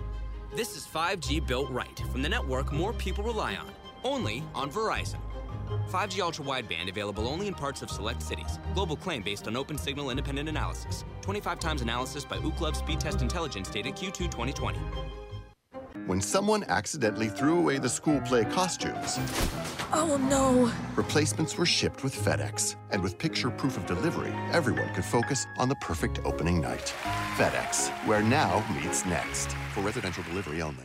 In sports, if you think joy only happens after you win, think again. Look at the world's most successful athletes like Serena Williams, Brooks Koepka, and Alex Morgan. They don't spend all their days grinding away. They take time to enjoy themselves, like getting together with friends over a Michelob Ultra, because they know that happiness is the key to winning, and that joy is the whole game, not just the end game. Michelob Ultra. 95 calories, 2.6 grams of carbs. It's only worth it if you enjoy it. Enjoy responsibly. AB Michelob Ultra Light Beer, St. Louis, Missouri. Some people are never content with simply being good. Not when they can be great. But it takes a big step to get there. In fact, it takes a leap of faith, a belief in what you're striving toward, and a willingness to make the commitment, day in and day out, to something bigger than yourself. Putnam is proud to partner with those who share their own commitment to performance excellence. This is Matt Light for Putnam Investments, a world of investing. There's no season better than football season. And there's no better place to get in on all of the action than with DraftKings, the official daily fantasy sports partner of the New England Patriots. To add to the thrill, DraftKings has millions of dollars in prizes up for grabs every week. So head to the app now and check it out. If you haven't tried it yet, fantasy football is easy to play. Just pick nine players, stay under the salary cap, and pile up points for yards, touchdowns, receptions, and so much more. There's no better way to put your football knowledge to the test than to compete for a shot at $1 million in total prizes. Download the DraftKings app now and use promo code PATS to get a shot at millions of dollars in total prizes every week. That's promo code PATS to get a shot at millions of dollars in total prizes every week, only at DraftKings. Eligibility restrictions apply. See DraftKings.com for details. Patriots fans, you'll want to check out the replay on this one. Pat the Patriot is stealing the show tonight with his Bank of America mobile banking app. That's right, folks. So here we see Pat cheering, and then whammo! Is that Bank of America life plan? Looks like he's saving up for some big future moves. Planning the next vacay, huh, big guy? And wait, now he's paying back his buddy for concessions using Zelle? No penalty there. Incredible. No way! As if that double move wasn't impressive enough, now he's beefing up his account defense with security meter? Holy cannoli, what a performance! Bank of America's digital tools are so impressive, Patriot fans just can't stop banking. Learn more at bankofamerica.com/banking. You must be enrolled in online banking or download the latest version of the mobile banking app only available on select mobile devices. Message and data rates may apply. Terms and conditions apply. Member FDIC. Want to get into the game? Get coached up at Dean College. Equipped with exclusive academic partnerships featuring the Patriots, Revolution, Providence Bruins, summer baseball, and more, our classrooms are set up for success by learning directly from the pros. Dean College has programs in communications, sports management, business, and marketing with unprecedented hands on experiences. Our students take what they learn in the classroom and put it right to work in the marketplace. At Dean College, our students don't just play games, we run them. Visit us at dean.edu. Verizon, the network America relies on, and the official 5G network of the New England Patriots. And now, great moments in history. And yet, I was still nice enough to invite you along. Yes, it was very nice. Yes, oh, you were the third nice. wheel. You got our No, there were like us? six of us. Oh. I mean, the place was I was going to say, Fred was the you know what block. Why are you mad at me? Why, why? Why? He says with the big grin across his face. Why are you so upset You about know what all you of did. this? I'm upset at you. Why? Yeah, just you. All of our lives are open book. Why is it yours? Open book. Oh, you purposely do these things. Yes, I do. I Yes, I, yes, I do. He I admits it. purposely talk. We all talk about things going on. You make things out of thin air that are not there. What's thin air? You were with a lady friend. What's what's thin air about that? No, no, a lady friend implies that there's something going on. And She wrote. That's the end of it. Dude, look like a lady. But it doesn't have to be. It it it is because I told you yesterday, and I don't like it when you make me repeat myself. Sounds like my father. Exactly. you think I'm screwing things up for you? Just tell me. No. You you've been screwing things up for me for 12 years, buddy. Did you specifically tell him not to mention it? No, I knew he was going. As soon as he Right, walked right, up and saw us, he had that stupid grin that he's got on his face right now. I can so see it too. I won't mention it again. But if when something happens, could you let us know? Nothing you mean? is going to happen. You know, like if they hook, you know, if they decide to. Nothing is going to happen. you effing morons! I I'm going to go with Andy. Wait, why are you yelling at me? I didn't do anything. It's Because him. because you're joking around too. You I know egg it. him on a little. Yes, I, you do. I admit it, but this is all Fred. Okay. What'd you guys eat? Did I miss that part? I had swordfish. That's another great moment from Swordfish. Fred used to get swordfish during the show. Not here. Oh, where were you guys? Was that a draft show or something? I don't know. No. Got it del- gets it That was a PFW Davio's. classic where Fred saw Eric on a date and crashed it at a restaurant. Oh, that's great. And uh, it, it ties into this email that I was sitting on that I from Jake from Chicago that I wanted to to read, and I think Paul might be, have to be the one to provide this insight. But hey, guys, new listener. I don't like the uh, sound of that. I always hear the references to Eric. Never listened when he was on the show. Is there a specific show that is must listen to to truly understand the references you all make to him? I feel like I need even just a clip to truly appreciate what he brought or took away from the show. Anyway, love the show and the entertaining perspective you all bring. I mean, I think that clip was pretty good, Paul. But if there were some other Eric moments, um, but but I, No, I I mean, Er- the Eric was- rejoiners paint the picture. I feel. Yeah, like. Eric. I mean, obviously worked here for a long time. I would say Andy and I were much more into the Patriots and football in general, especially football, because Eric was into the Patriots, but not like as passionately as we were in terms of the league itself. So that was, for starters, he kind of carried himself as being above the fray, shall we say? Intellectual. Yeah, I was trying to be nice. Um, he, in doing so, I think he opened himself up to a lot of those Yeah. kinds of stories. Well, it's funny. It's because Criticisms. I, I was talking to Evan about it too. It's like you kind of become a character on the show, and Yeah. Eric certainly is was a character, but he was also you know a great guy, and you know all, all the things we pick on him for. But he was he was the also only thing really nice of guy. the show that is really completely 100% authentic is as soon as the, the show is over, Evan does actually just watch video. He just watches tape, watches all 22 all the time. And if he's not doing that, he's at a Bruins or Celtics playoff. Hundred percent. or walking his dog. Walking my dog. yeah. But uh, the first, uh, my first interaction with Eric uh, back in uh, eighteen when I first started, uh, he was standing with Aaron Salkin from PR, and so I thought he was in PR. I didn't know who he was, Oh. so I went up to him. That's the perfect thing that would piss him off. Right. So I went up to him a and I asked him if he had a roster. no, you didn't. And he mocked you. and he oh. looked at me dare like you. he wanted to punch me in the face.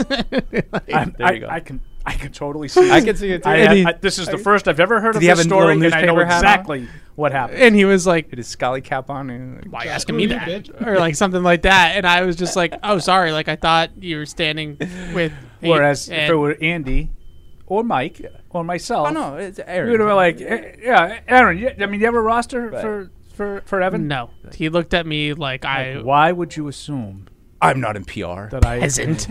I write long Yeah. form features. Yeah, and then I, so I remember I, I walked away from him and I recognized because I realized I asked the wrong person. So I, I walked away from him Just and I staring at you like I he wants asked to fight I you. asked somebody, uh, hey, you know, who's that? Who's that guy over there? I don't, I don't I've never met him before.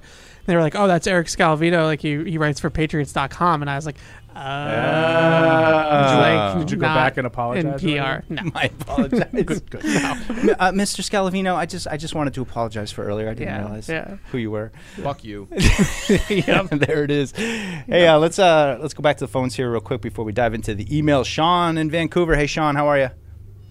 Hey guys, um, Mike, I have a couple of things. Okay. Now, Paul, ear- earlier you were talking about uh, running backs and how they might not get on uh as much as a rookie because of the responsibilities in the passing game blocking schemes.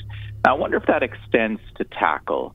Now, we've mentioned that they didn't draft a, a tackle because they're happy with who they have in the room, and I wonder if it also extends to the experience like Riley Reiff been in the league for a long time.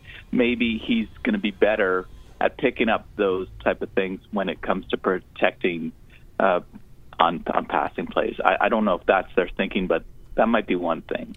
Yeah, I think in general, Bill doesn't love giving really big roles to rookies. I think he's been sort of reluctant to do that um, periodically over a long period of time. But I would say with tackle, yeah, I think ideally you draft a tackle in the first round and he's your third tackle. But yeah, but I don't think that's why they didn't take a tackle because he's not going to play anyway. Because now you just have the same problem next year. Yeah. If you don't want to play a young tackle. I do feel like tackle to To some degree, it's just like you kind of block the guy across from you. See, Well, guy, block guy. Yeah, that's offensive line play. Yeah, me. I mean, there's obviously slides. No disrespect to my son. If they put two guys over you, you got to you know sort that out and things like that. But for the most part, I think you know eighty percent of the time, it's just like if you're a left tackle, the guy's lining up over you. Matthew Judon's across from you. You're blocking Matthew Judon. You know. Yeah, and I do Right. think Sean, I, I, I do think that Bill probably looks at that and says that's that's asking a lot of a young rookie tackle to step in week one and just perform. But he's done that. Matt Light, Matt Light, I was just going to bring him played up. right out of the right out of the shoot in Yeah. 2001 um, as a second round rookie and uh, obviously performed well. And Solder ended up having to play. I think the the idea going into that year was for him to sit and be the third tackle, but then Vollmer got hurt and he had to start really the bulk of the season. Um, I, I just feel like, in general, Bill would rather not have to rely on rookies. I think he's a big experienced guy. Yeah. Now, my my other thing has to to do with the draft. It's uh, a, a weird kind of observation, but there were basically 17 players invited to the draft party, and uh, we saw you know Um, the first that- nine players come out, 17 and they all. Can I just interrupt you for one second, Sean? Yeah, sure. Because a lot of people have said that. There was 17 people that went to the draft party. Right, there might That- have been that- more invited. Right. Though there was countless more invited. There was 17 that said yes. So I, I don't want to So- make it out to be, in other words, that Keion White, who I just had a really No, good no, no, conversation with his coach, was one of the 17 people that they Right. chose to go. No, no, there was like a lot of people, and most people said no. They didn't want to go Okay, and do so- that. Uh, So there was the ni- the first nine that showed up. They all hugged Goodell, right? And then you had a few, you know, who didn't show up. And then you had, uh, when it came to 17, you had Gonzalez come up, and, and there was no hug. It was just a handshake. And then Good. a couple after that, there were hugs again.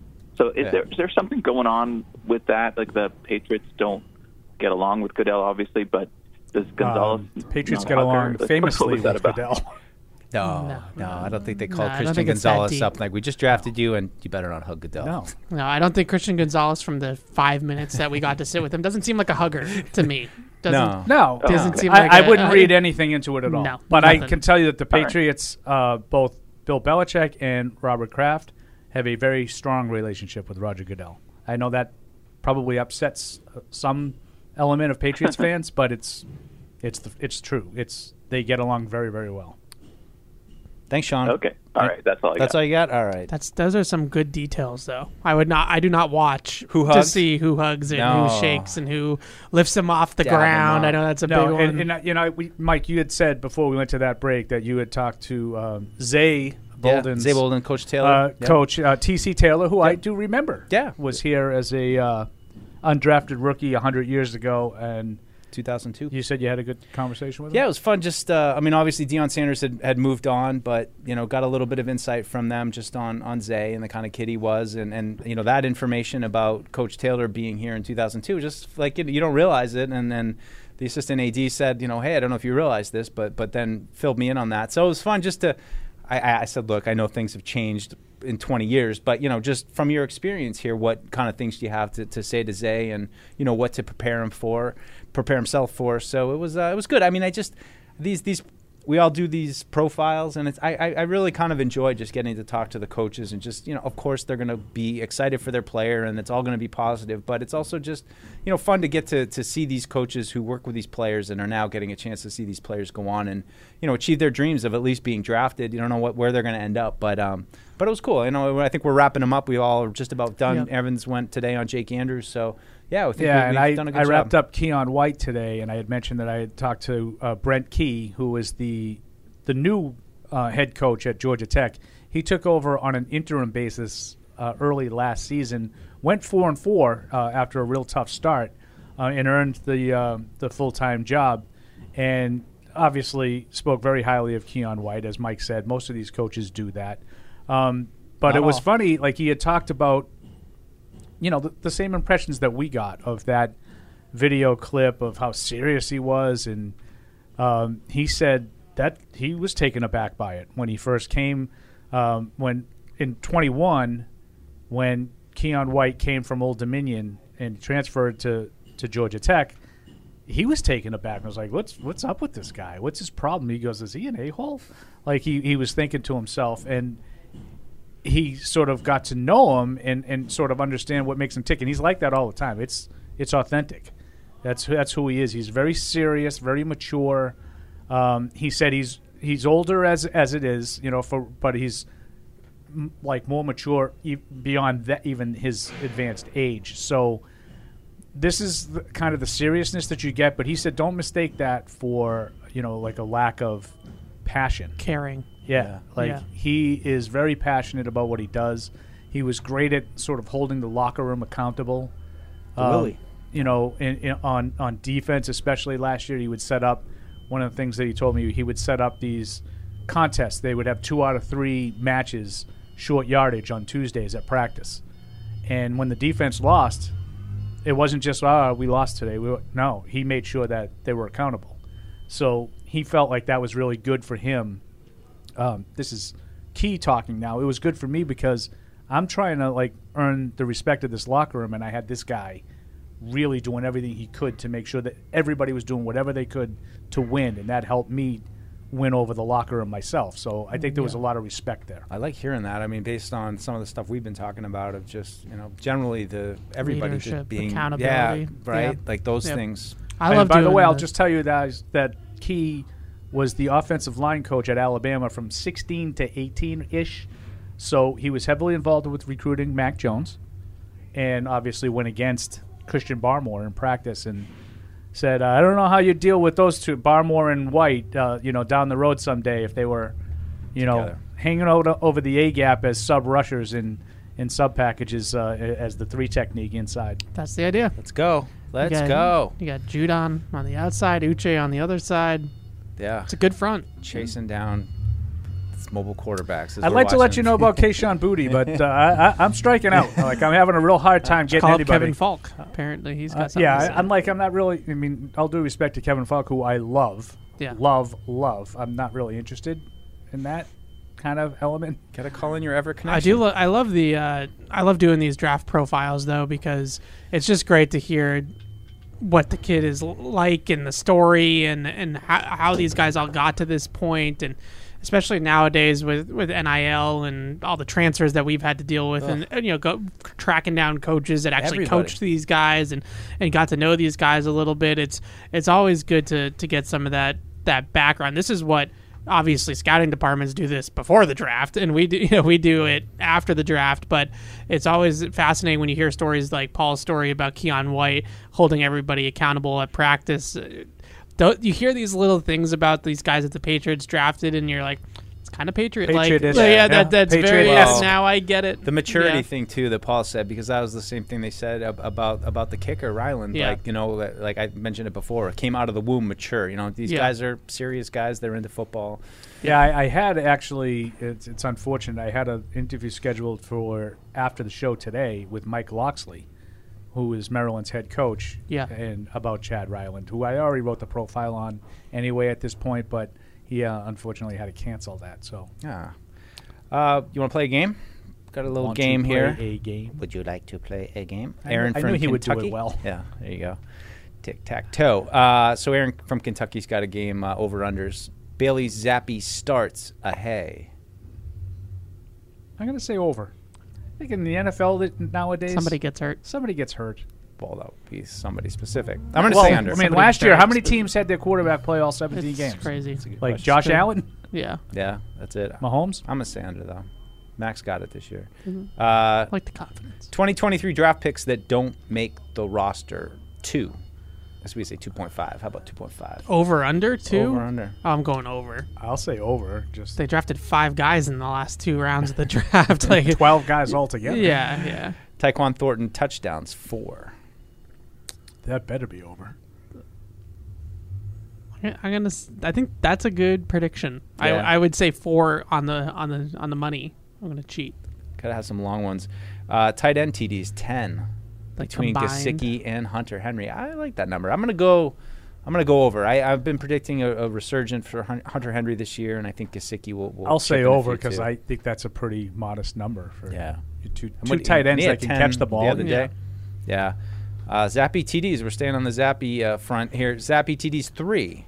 So Uh, he gets. I'll I go think under he's going to start, Under. but he doesn't get it. Okay. Special teams TDs two uh, with Marcus Jones and Demario Douglas maybe. I'll go. or- I'll go under there. Under. Ooh, I'm gonna go ouch. over. I'm going to go over too. I think special teams be much better this yeah. year.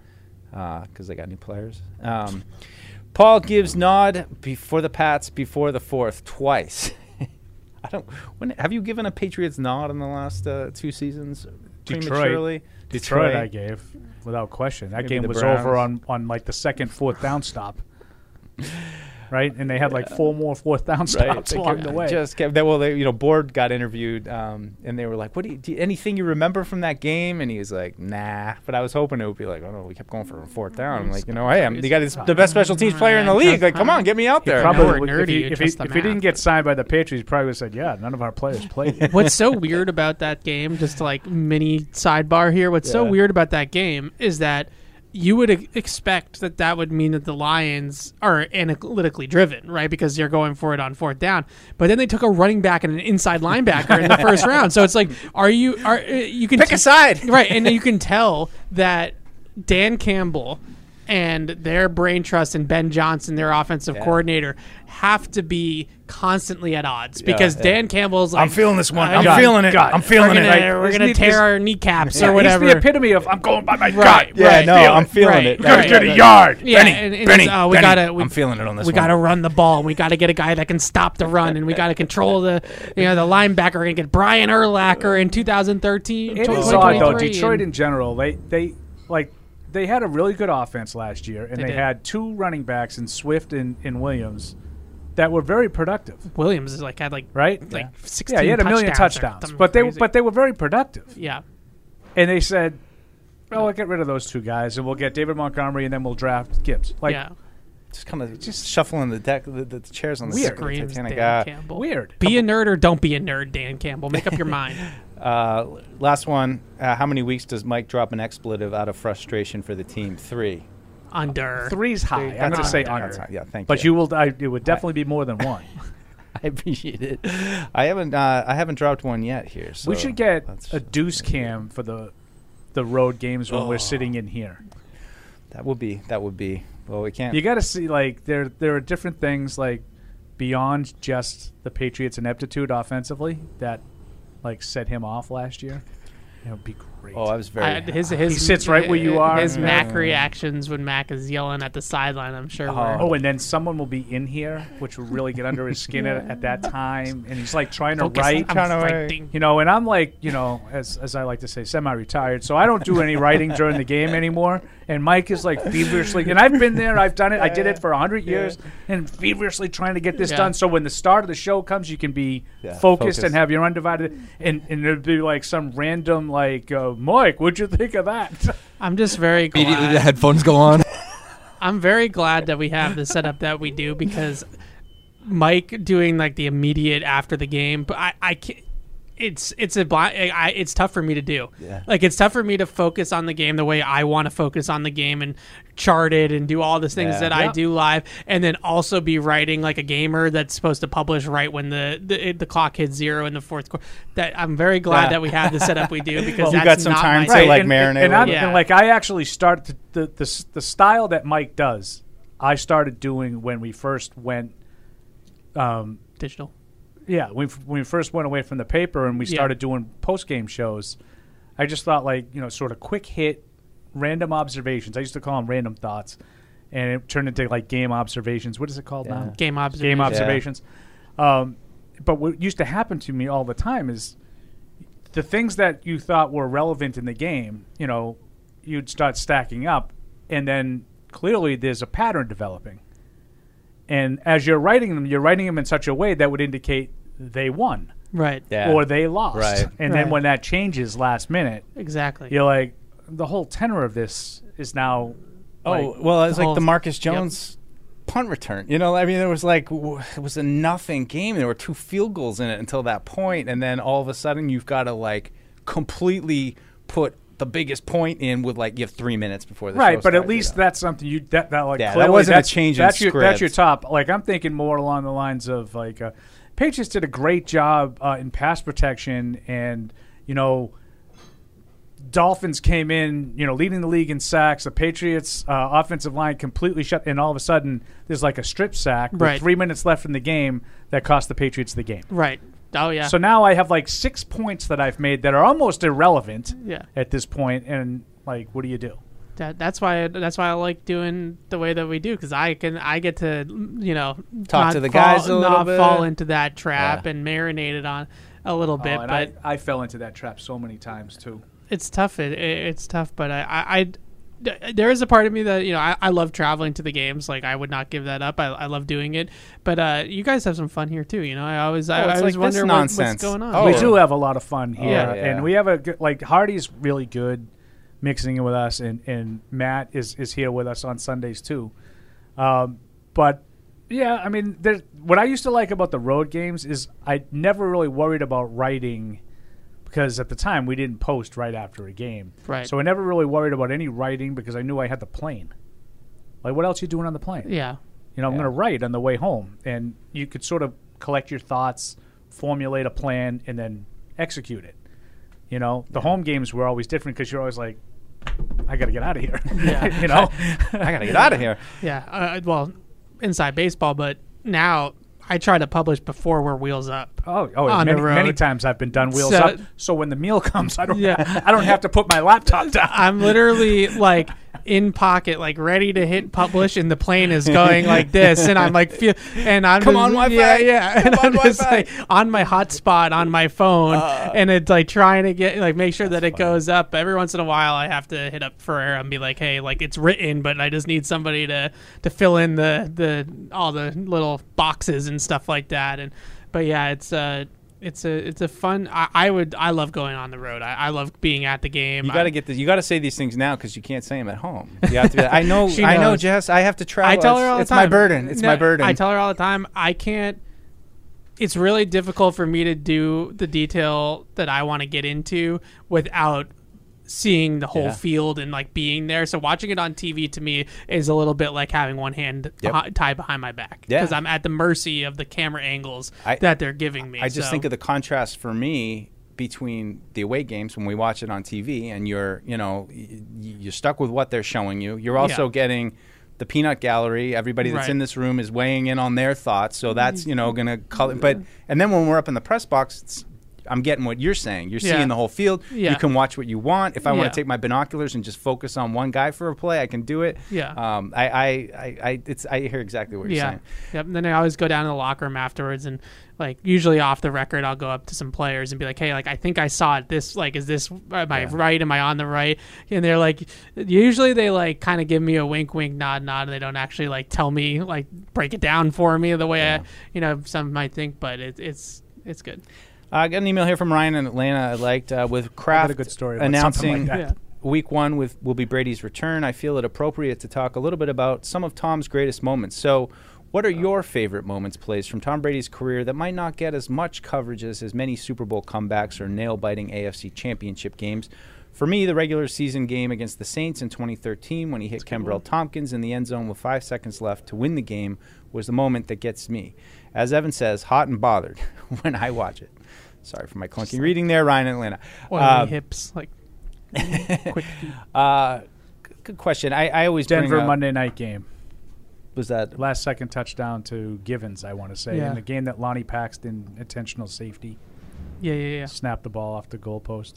That was, was that oh what? That was the Oh, 01? three-ish? Oh, three-ish. Oh, my That was like one of those games where it was like, okay, like Belichick is is doing stuff on a different level, and Brady is Brady. But like that was one of those Patriot games where you're like, all right, they're playing, they are playing chess. Do you know why they won? is Do you want to know why they won that game? Oh no! heaven knows what's coming. Don't ruin my childhood for me right now. Let me remember it like it was. No, no, let him. It's it's always Uh, it's always interesting. They screwed up on the return of the kick and got bottled up deep in their own end. They mishandled the kick on this. On Denver, The, yeah. Now I think that the the intentional safety to me Chestnut was checkers. see, see, intent, the intentional safety to me was football 101. Hmm. I think a lot of guys would have done that.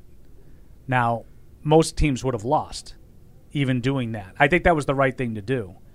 Um, most guys would have lost the game because you, you you have a free kick.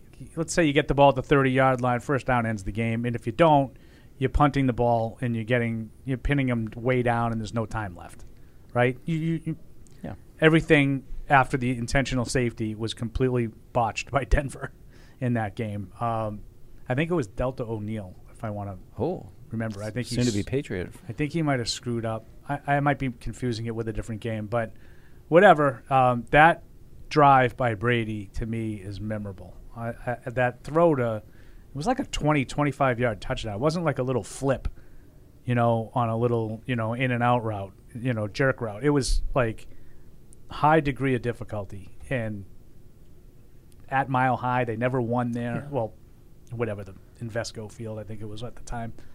Just an incredible last couple of seconds. I think my first memory that I that I always stuck in my head was uh, Troy Brown's game winner in overtime against Miami. Oh yeah, that's a great that's a great one. That one when I when he hit that throw. First of all, if you like go watch back and watch that, that is a absolute seed. Like Great throw. yeah, and, he- and he's kind of like backpedaling when he throws it too. He's, but his momentum is not going forward. It's not like a typical hail mary where the quarterback runs into it or something like that. He's backpedaling and moving to his left, and he still gets enough on it, you know, to to hit Troy Brown in stride, and, and then Troy Brown pulled away for the touchdown. And I will never forget how excited because they never won down in Miami, right? Like they were they were on like a crazy losing streak down there, and I just uh, will never forget how excited even Bill was, at, you know, throwing things. Yeah, his headsets up yeah. in the air like Mary Tyler Moore. right? Yeah, and that was that was a big one. Uh, the other one that I always love is um, the the snow game against Tennessee.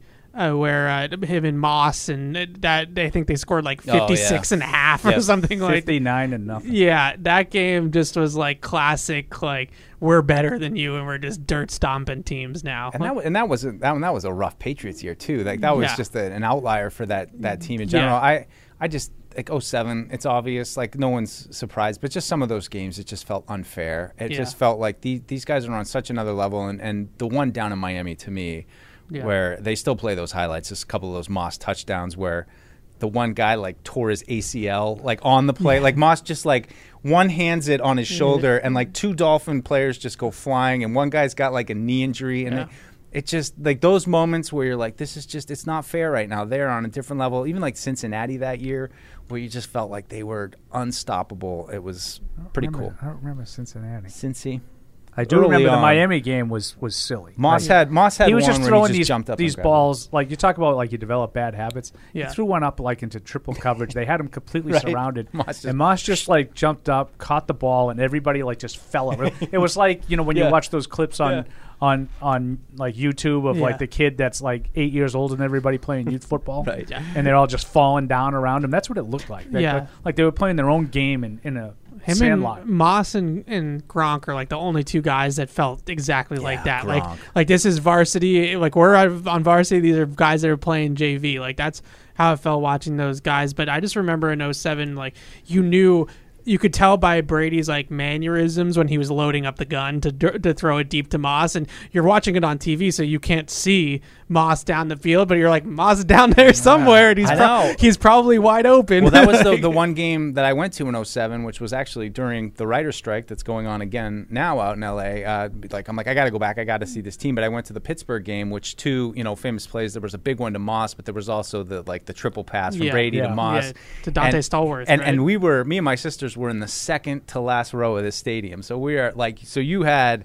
It was more than the all twenty-two. Yeah. It was like the all lower bowl. I mean, you had like all thirty thousand down You're there, up in but you the could clouds. see, but you could just see it develop. Yeah. You're like, oh, you could you could tell that Gaffney didn't slow down for a second. Right. You know, like it was Yeah. just it was all uh, right there for you from from that high level. So it was pretty cool that that game. So those are a few. Yeah, you know, a like few. But it- random. uh, you know, without, it's hard to really without come going up to with with ones that you don't feel like are famous though, because like all the Oh, games we they're brought up. I'm like I remember every Yeah. single one of those Well, moments. You know, just- it's hard that- to be that's a like there was one gem that you didn't. It's quite- such a product of their dominance that you can like.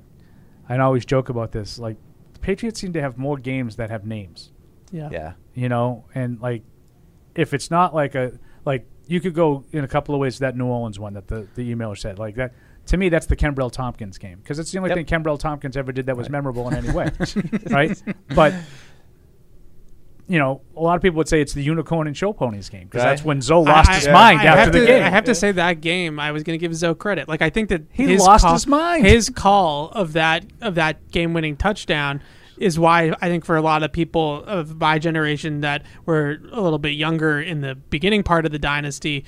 That game sticks out to all of us so much, and a large part to Zoe's credit because of the call. Like the call was money, and then obviously I think the Red Sox won a World Series game like that same day. Like it was just a great Boston sports day. if I'm not mistaken, yeah.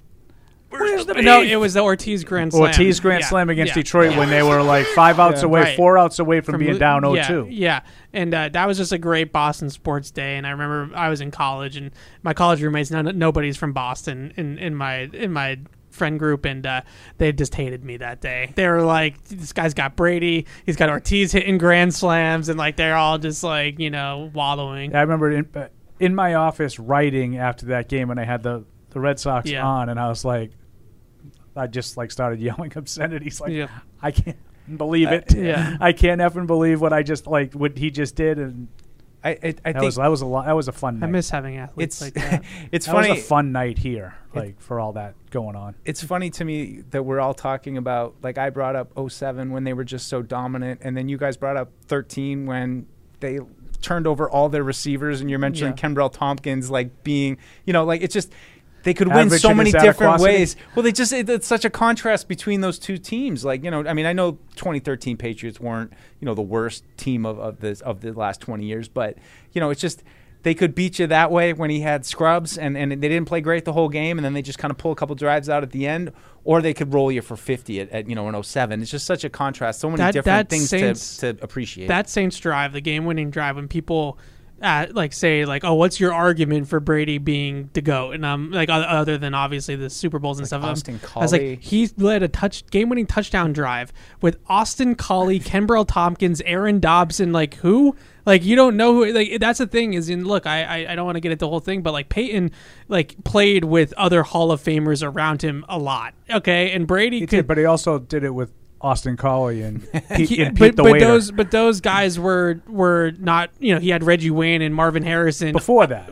But with then he those had then he had Austin Collie and Pierre Garcon And as he's- his top two receivers. and he's a great player too. I'm not trying to No, no, like, I know, crap I on. Peyton, but it just that he had Brady had that ability to elevate people around him. No- And- no question. And I look at a you know again not to go on a whole Celtics rant, but I look at like some of the athletes that we have in, in Boston now that are great players at their sports, but guys like Ortiz, guys like Brady, like. The, these guys just don't have that. Like they don't, they don't have.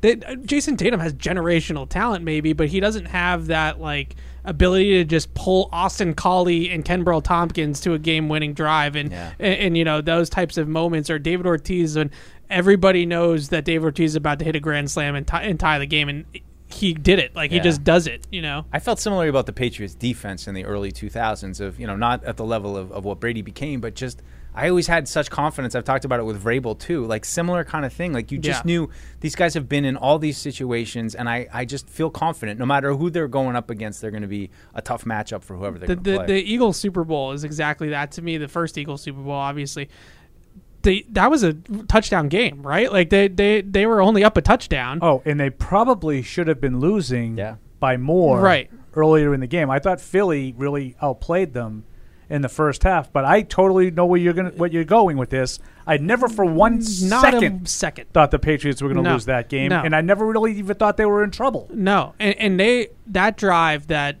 Rodney Harrison has the pick to seal basically seal the game.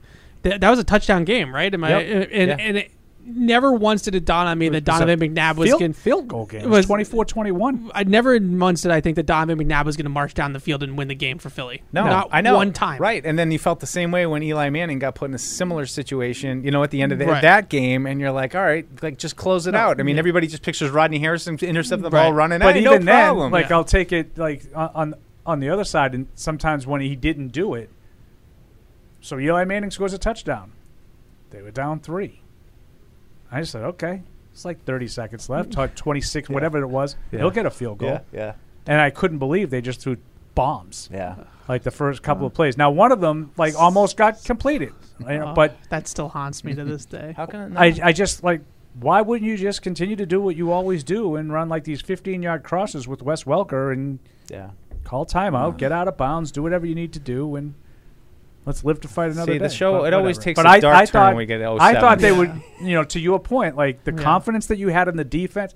I had such confidence in that offense. I never, Yeah. never thought that game was going to end there. I said, no, we'll go to overtime and see what happens. Yeah, 14 Then, they, when they, you know, when when they sacked him on the first play, I kind of said, oh, yeah, maybe it's just not meant to be. Yeah, and then uh, against uh, Carolina, like Carolina was in that game. Carolina, I thought could win the game. Carolina was squarely in that game, and yet somehow they, it just felt like they always figured it out. And then, of course, as you reminded me in 07, they did not. Uh, but I'm not gonna like pretend like the the Eagles game in 04, I never thought they were gonna lose. The game the year before when Carolina Yeah. kept coming back, kept coming back.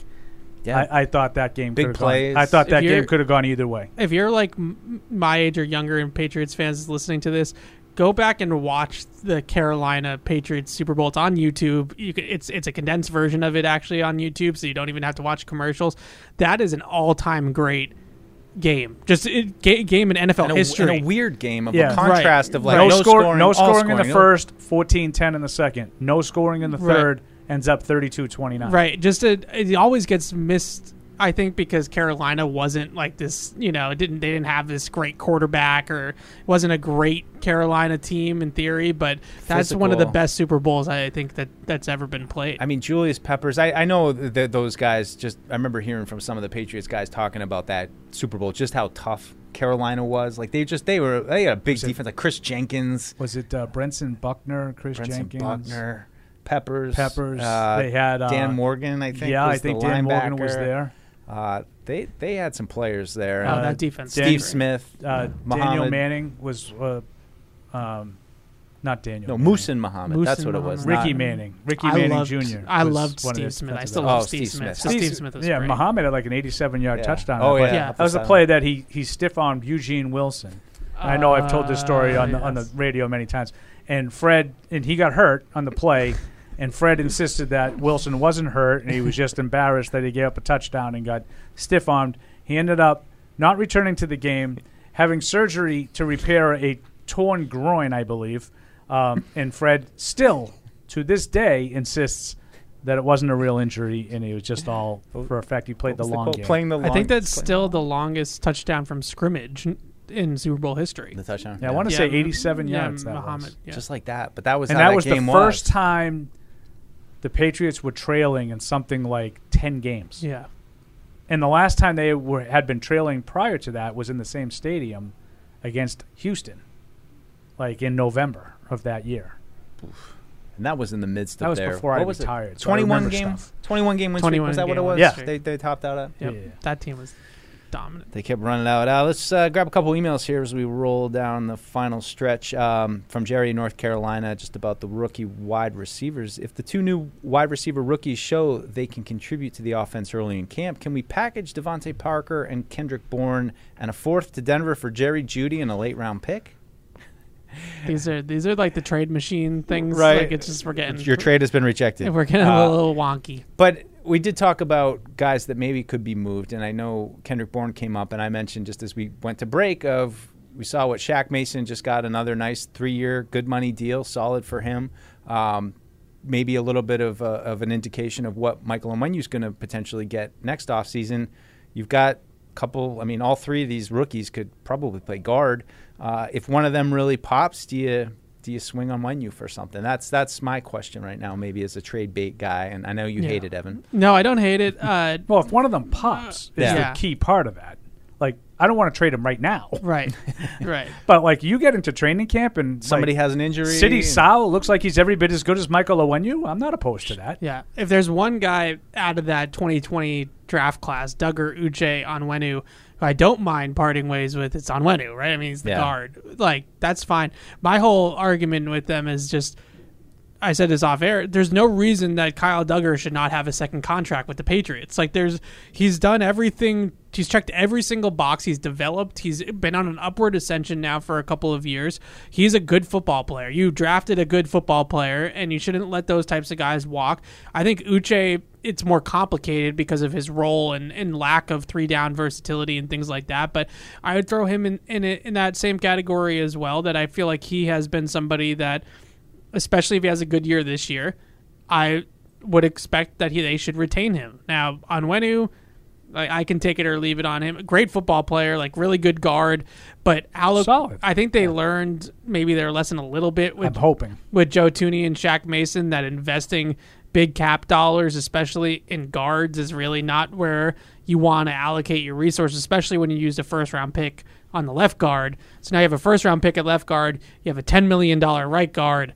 At some point, you need to spread the, the assets around a little bit more. I, I want to make a better argument for Uche because I just I, and like I know everything you said. I mean, he's not a full time player, but I, I do think that in today's NFL, it's I look at it a little bit different than I might have say in 2011 when they kind of had Mark Anderson in as like kind of in that role. I would say like it, it was, and I know he got elevated to playing starting defensive end after Andre Carter got hurt, but as you know, a, a designated pass rusher essentially like you need those guys. Like you need an athlete like Josh Uche coming off the edge. I And agree. I just I find it hard to. It's just I know you got to find what what money makes sense. And if he p- turns in a 12 sack season this year, even if it's largely you know feeding off of the team defense and just kind of being the finisher, I just I, I think the biggest thing for me is this, what Evan said. You drafted this kid, you developed him. You don't have a lot of these guys. You want to have some continuity in the locker room and guys who you know can kind of carry the culture f- forward year to year. You're not going to have. You already lost McCourty this year. You're probably going to lose Slater if not this year. You know within the next year or two. So I. I there, there haven't been a lot of draft hits, and I just I struggle for as much as I can say Right. He's not an every down player, and he- he'll get paid somewhere else. And Yeah, maybe I agree. I, I I am less worried about him not being an every down player as I am him not being what we saw in the last eight weeks. Yeah. Now I'm fully ready to say, hey, look, I he was a late bloomer. Took him a while. Maybe he was banged up a little bit first couple of years. Came into his own. And if that's what I see this year, I'm with you, Mike. Yeah. I, I'm less worried about him being a full time player because I think that role is very valuable. Especially in today's NFL. Yeah. You're playing. I mean, you're you're not playing a lot of snaps, but you're playing the most critical down in the game. Now, and what do you getting pa- off now? the field? What do you pay for it? Is the question, and that's, why you know the Shaq Mason deal. It was at three for thirty six. I think so. That sounds yeah. Okay. Twelve years. Yeah. Yeah. I'd sign up for that for for Onwenu. Yeah. I don't think that's what Onwenu will sign for No, I think it'd be double that. because the the the free agents in their prime are going to get like deals that are twice that size. Yeah. Yeah. and that I would say I'm going to step back and say whatever it said. I learned from Thuney and Mason, two really really good players played at a very high level for the Patriots. We re-signed them, and it's not really the difference between winning a, a Super Bowl or not. Like I can ha- I can get by with lesser at that position and save money. Yeah. Now, on one hand, I say you can save money. If I thought they were just going to spend it, I wouldn't care. But I do think it matters. Like everybody's got a budget, and I think it matters. So I want to spend more wisely. Uh, Stevie just had to. He emailed in just to agree with, with you, Evan. Uh, if you haven't seen Panthers Super Bowl, go check it out. Great game, especially the Vrabel touchdown. Fourth quarter was ridiculous. That is in fact true. It's also fun to watch those games now because you know that they win. So there's no there's the stress of them potentially losing the game is is no longer. I there. always like when I watch games back then, you know, because I was here every day, every game. And you remember, like, when Mike said that he talked to a guy who was an undrafted free agent, and he said T.C. Taylor. I, I remember T.C. Taylor Yeah. from training camp. You, like And cross his name off every time he came when you out. go back and watch that game, you see guys that I, you've never thought of in 15 years, never once. Yeah. And the guy that always sticks out in that game for me is Shawn Mayer. Oh. who, when they lost like 9,000 safety, they lost Wilson, they lost Rodney, they just had to put. That was the version of Nate Ebner Yeah. who had to finish the Yeah. game at safety. Um, Shawn Mayer, undrafted rookie, I want to say Not out of John Mayer, Sean. Sean, Shawn Mayer. Uh, I think he was out of Penn State, Yeah. number 39. Like, So, when I watched yeah. that, Your like secondary I is look in and I was like, Wonderland, was that the- who the heck is that? You know? We keep on Dexter waiting. Reid. No, one, no wonder why Carolina put up 30 points in the fourth quarter. Oh yeah, no, that was a, that that was part of it. That Yeah. was absolutely part of it. All right, that's going to do it for us. But Ricky Prohl. don't go anywhere. The Catch 22 guys are uh, up next talking more football for the next couple of hours. And uh, that'll do it for the rest of us, though. We'll be back uh, next week, Tuesday. We're getting closer to OTAs and everything else. Off season, feel the love. Thank you for downloading this podcast. Subscribe on Apple, Google Play, and everywhere else you listen. Like the show? Please rate and review us. Listener comments and ratings help keep us high in the podcast rankings so new listeners can find us. Be sure to check patriots.com for more news and more podcasts. The world's original podcast.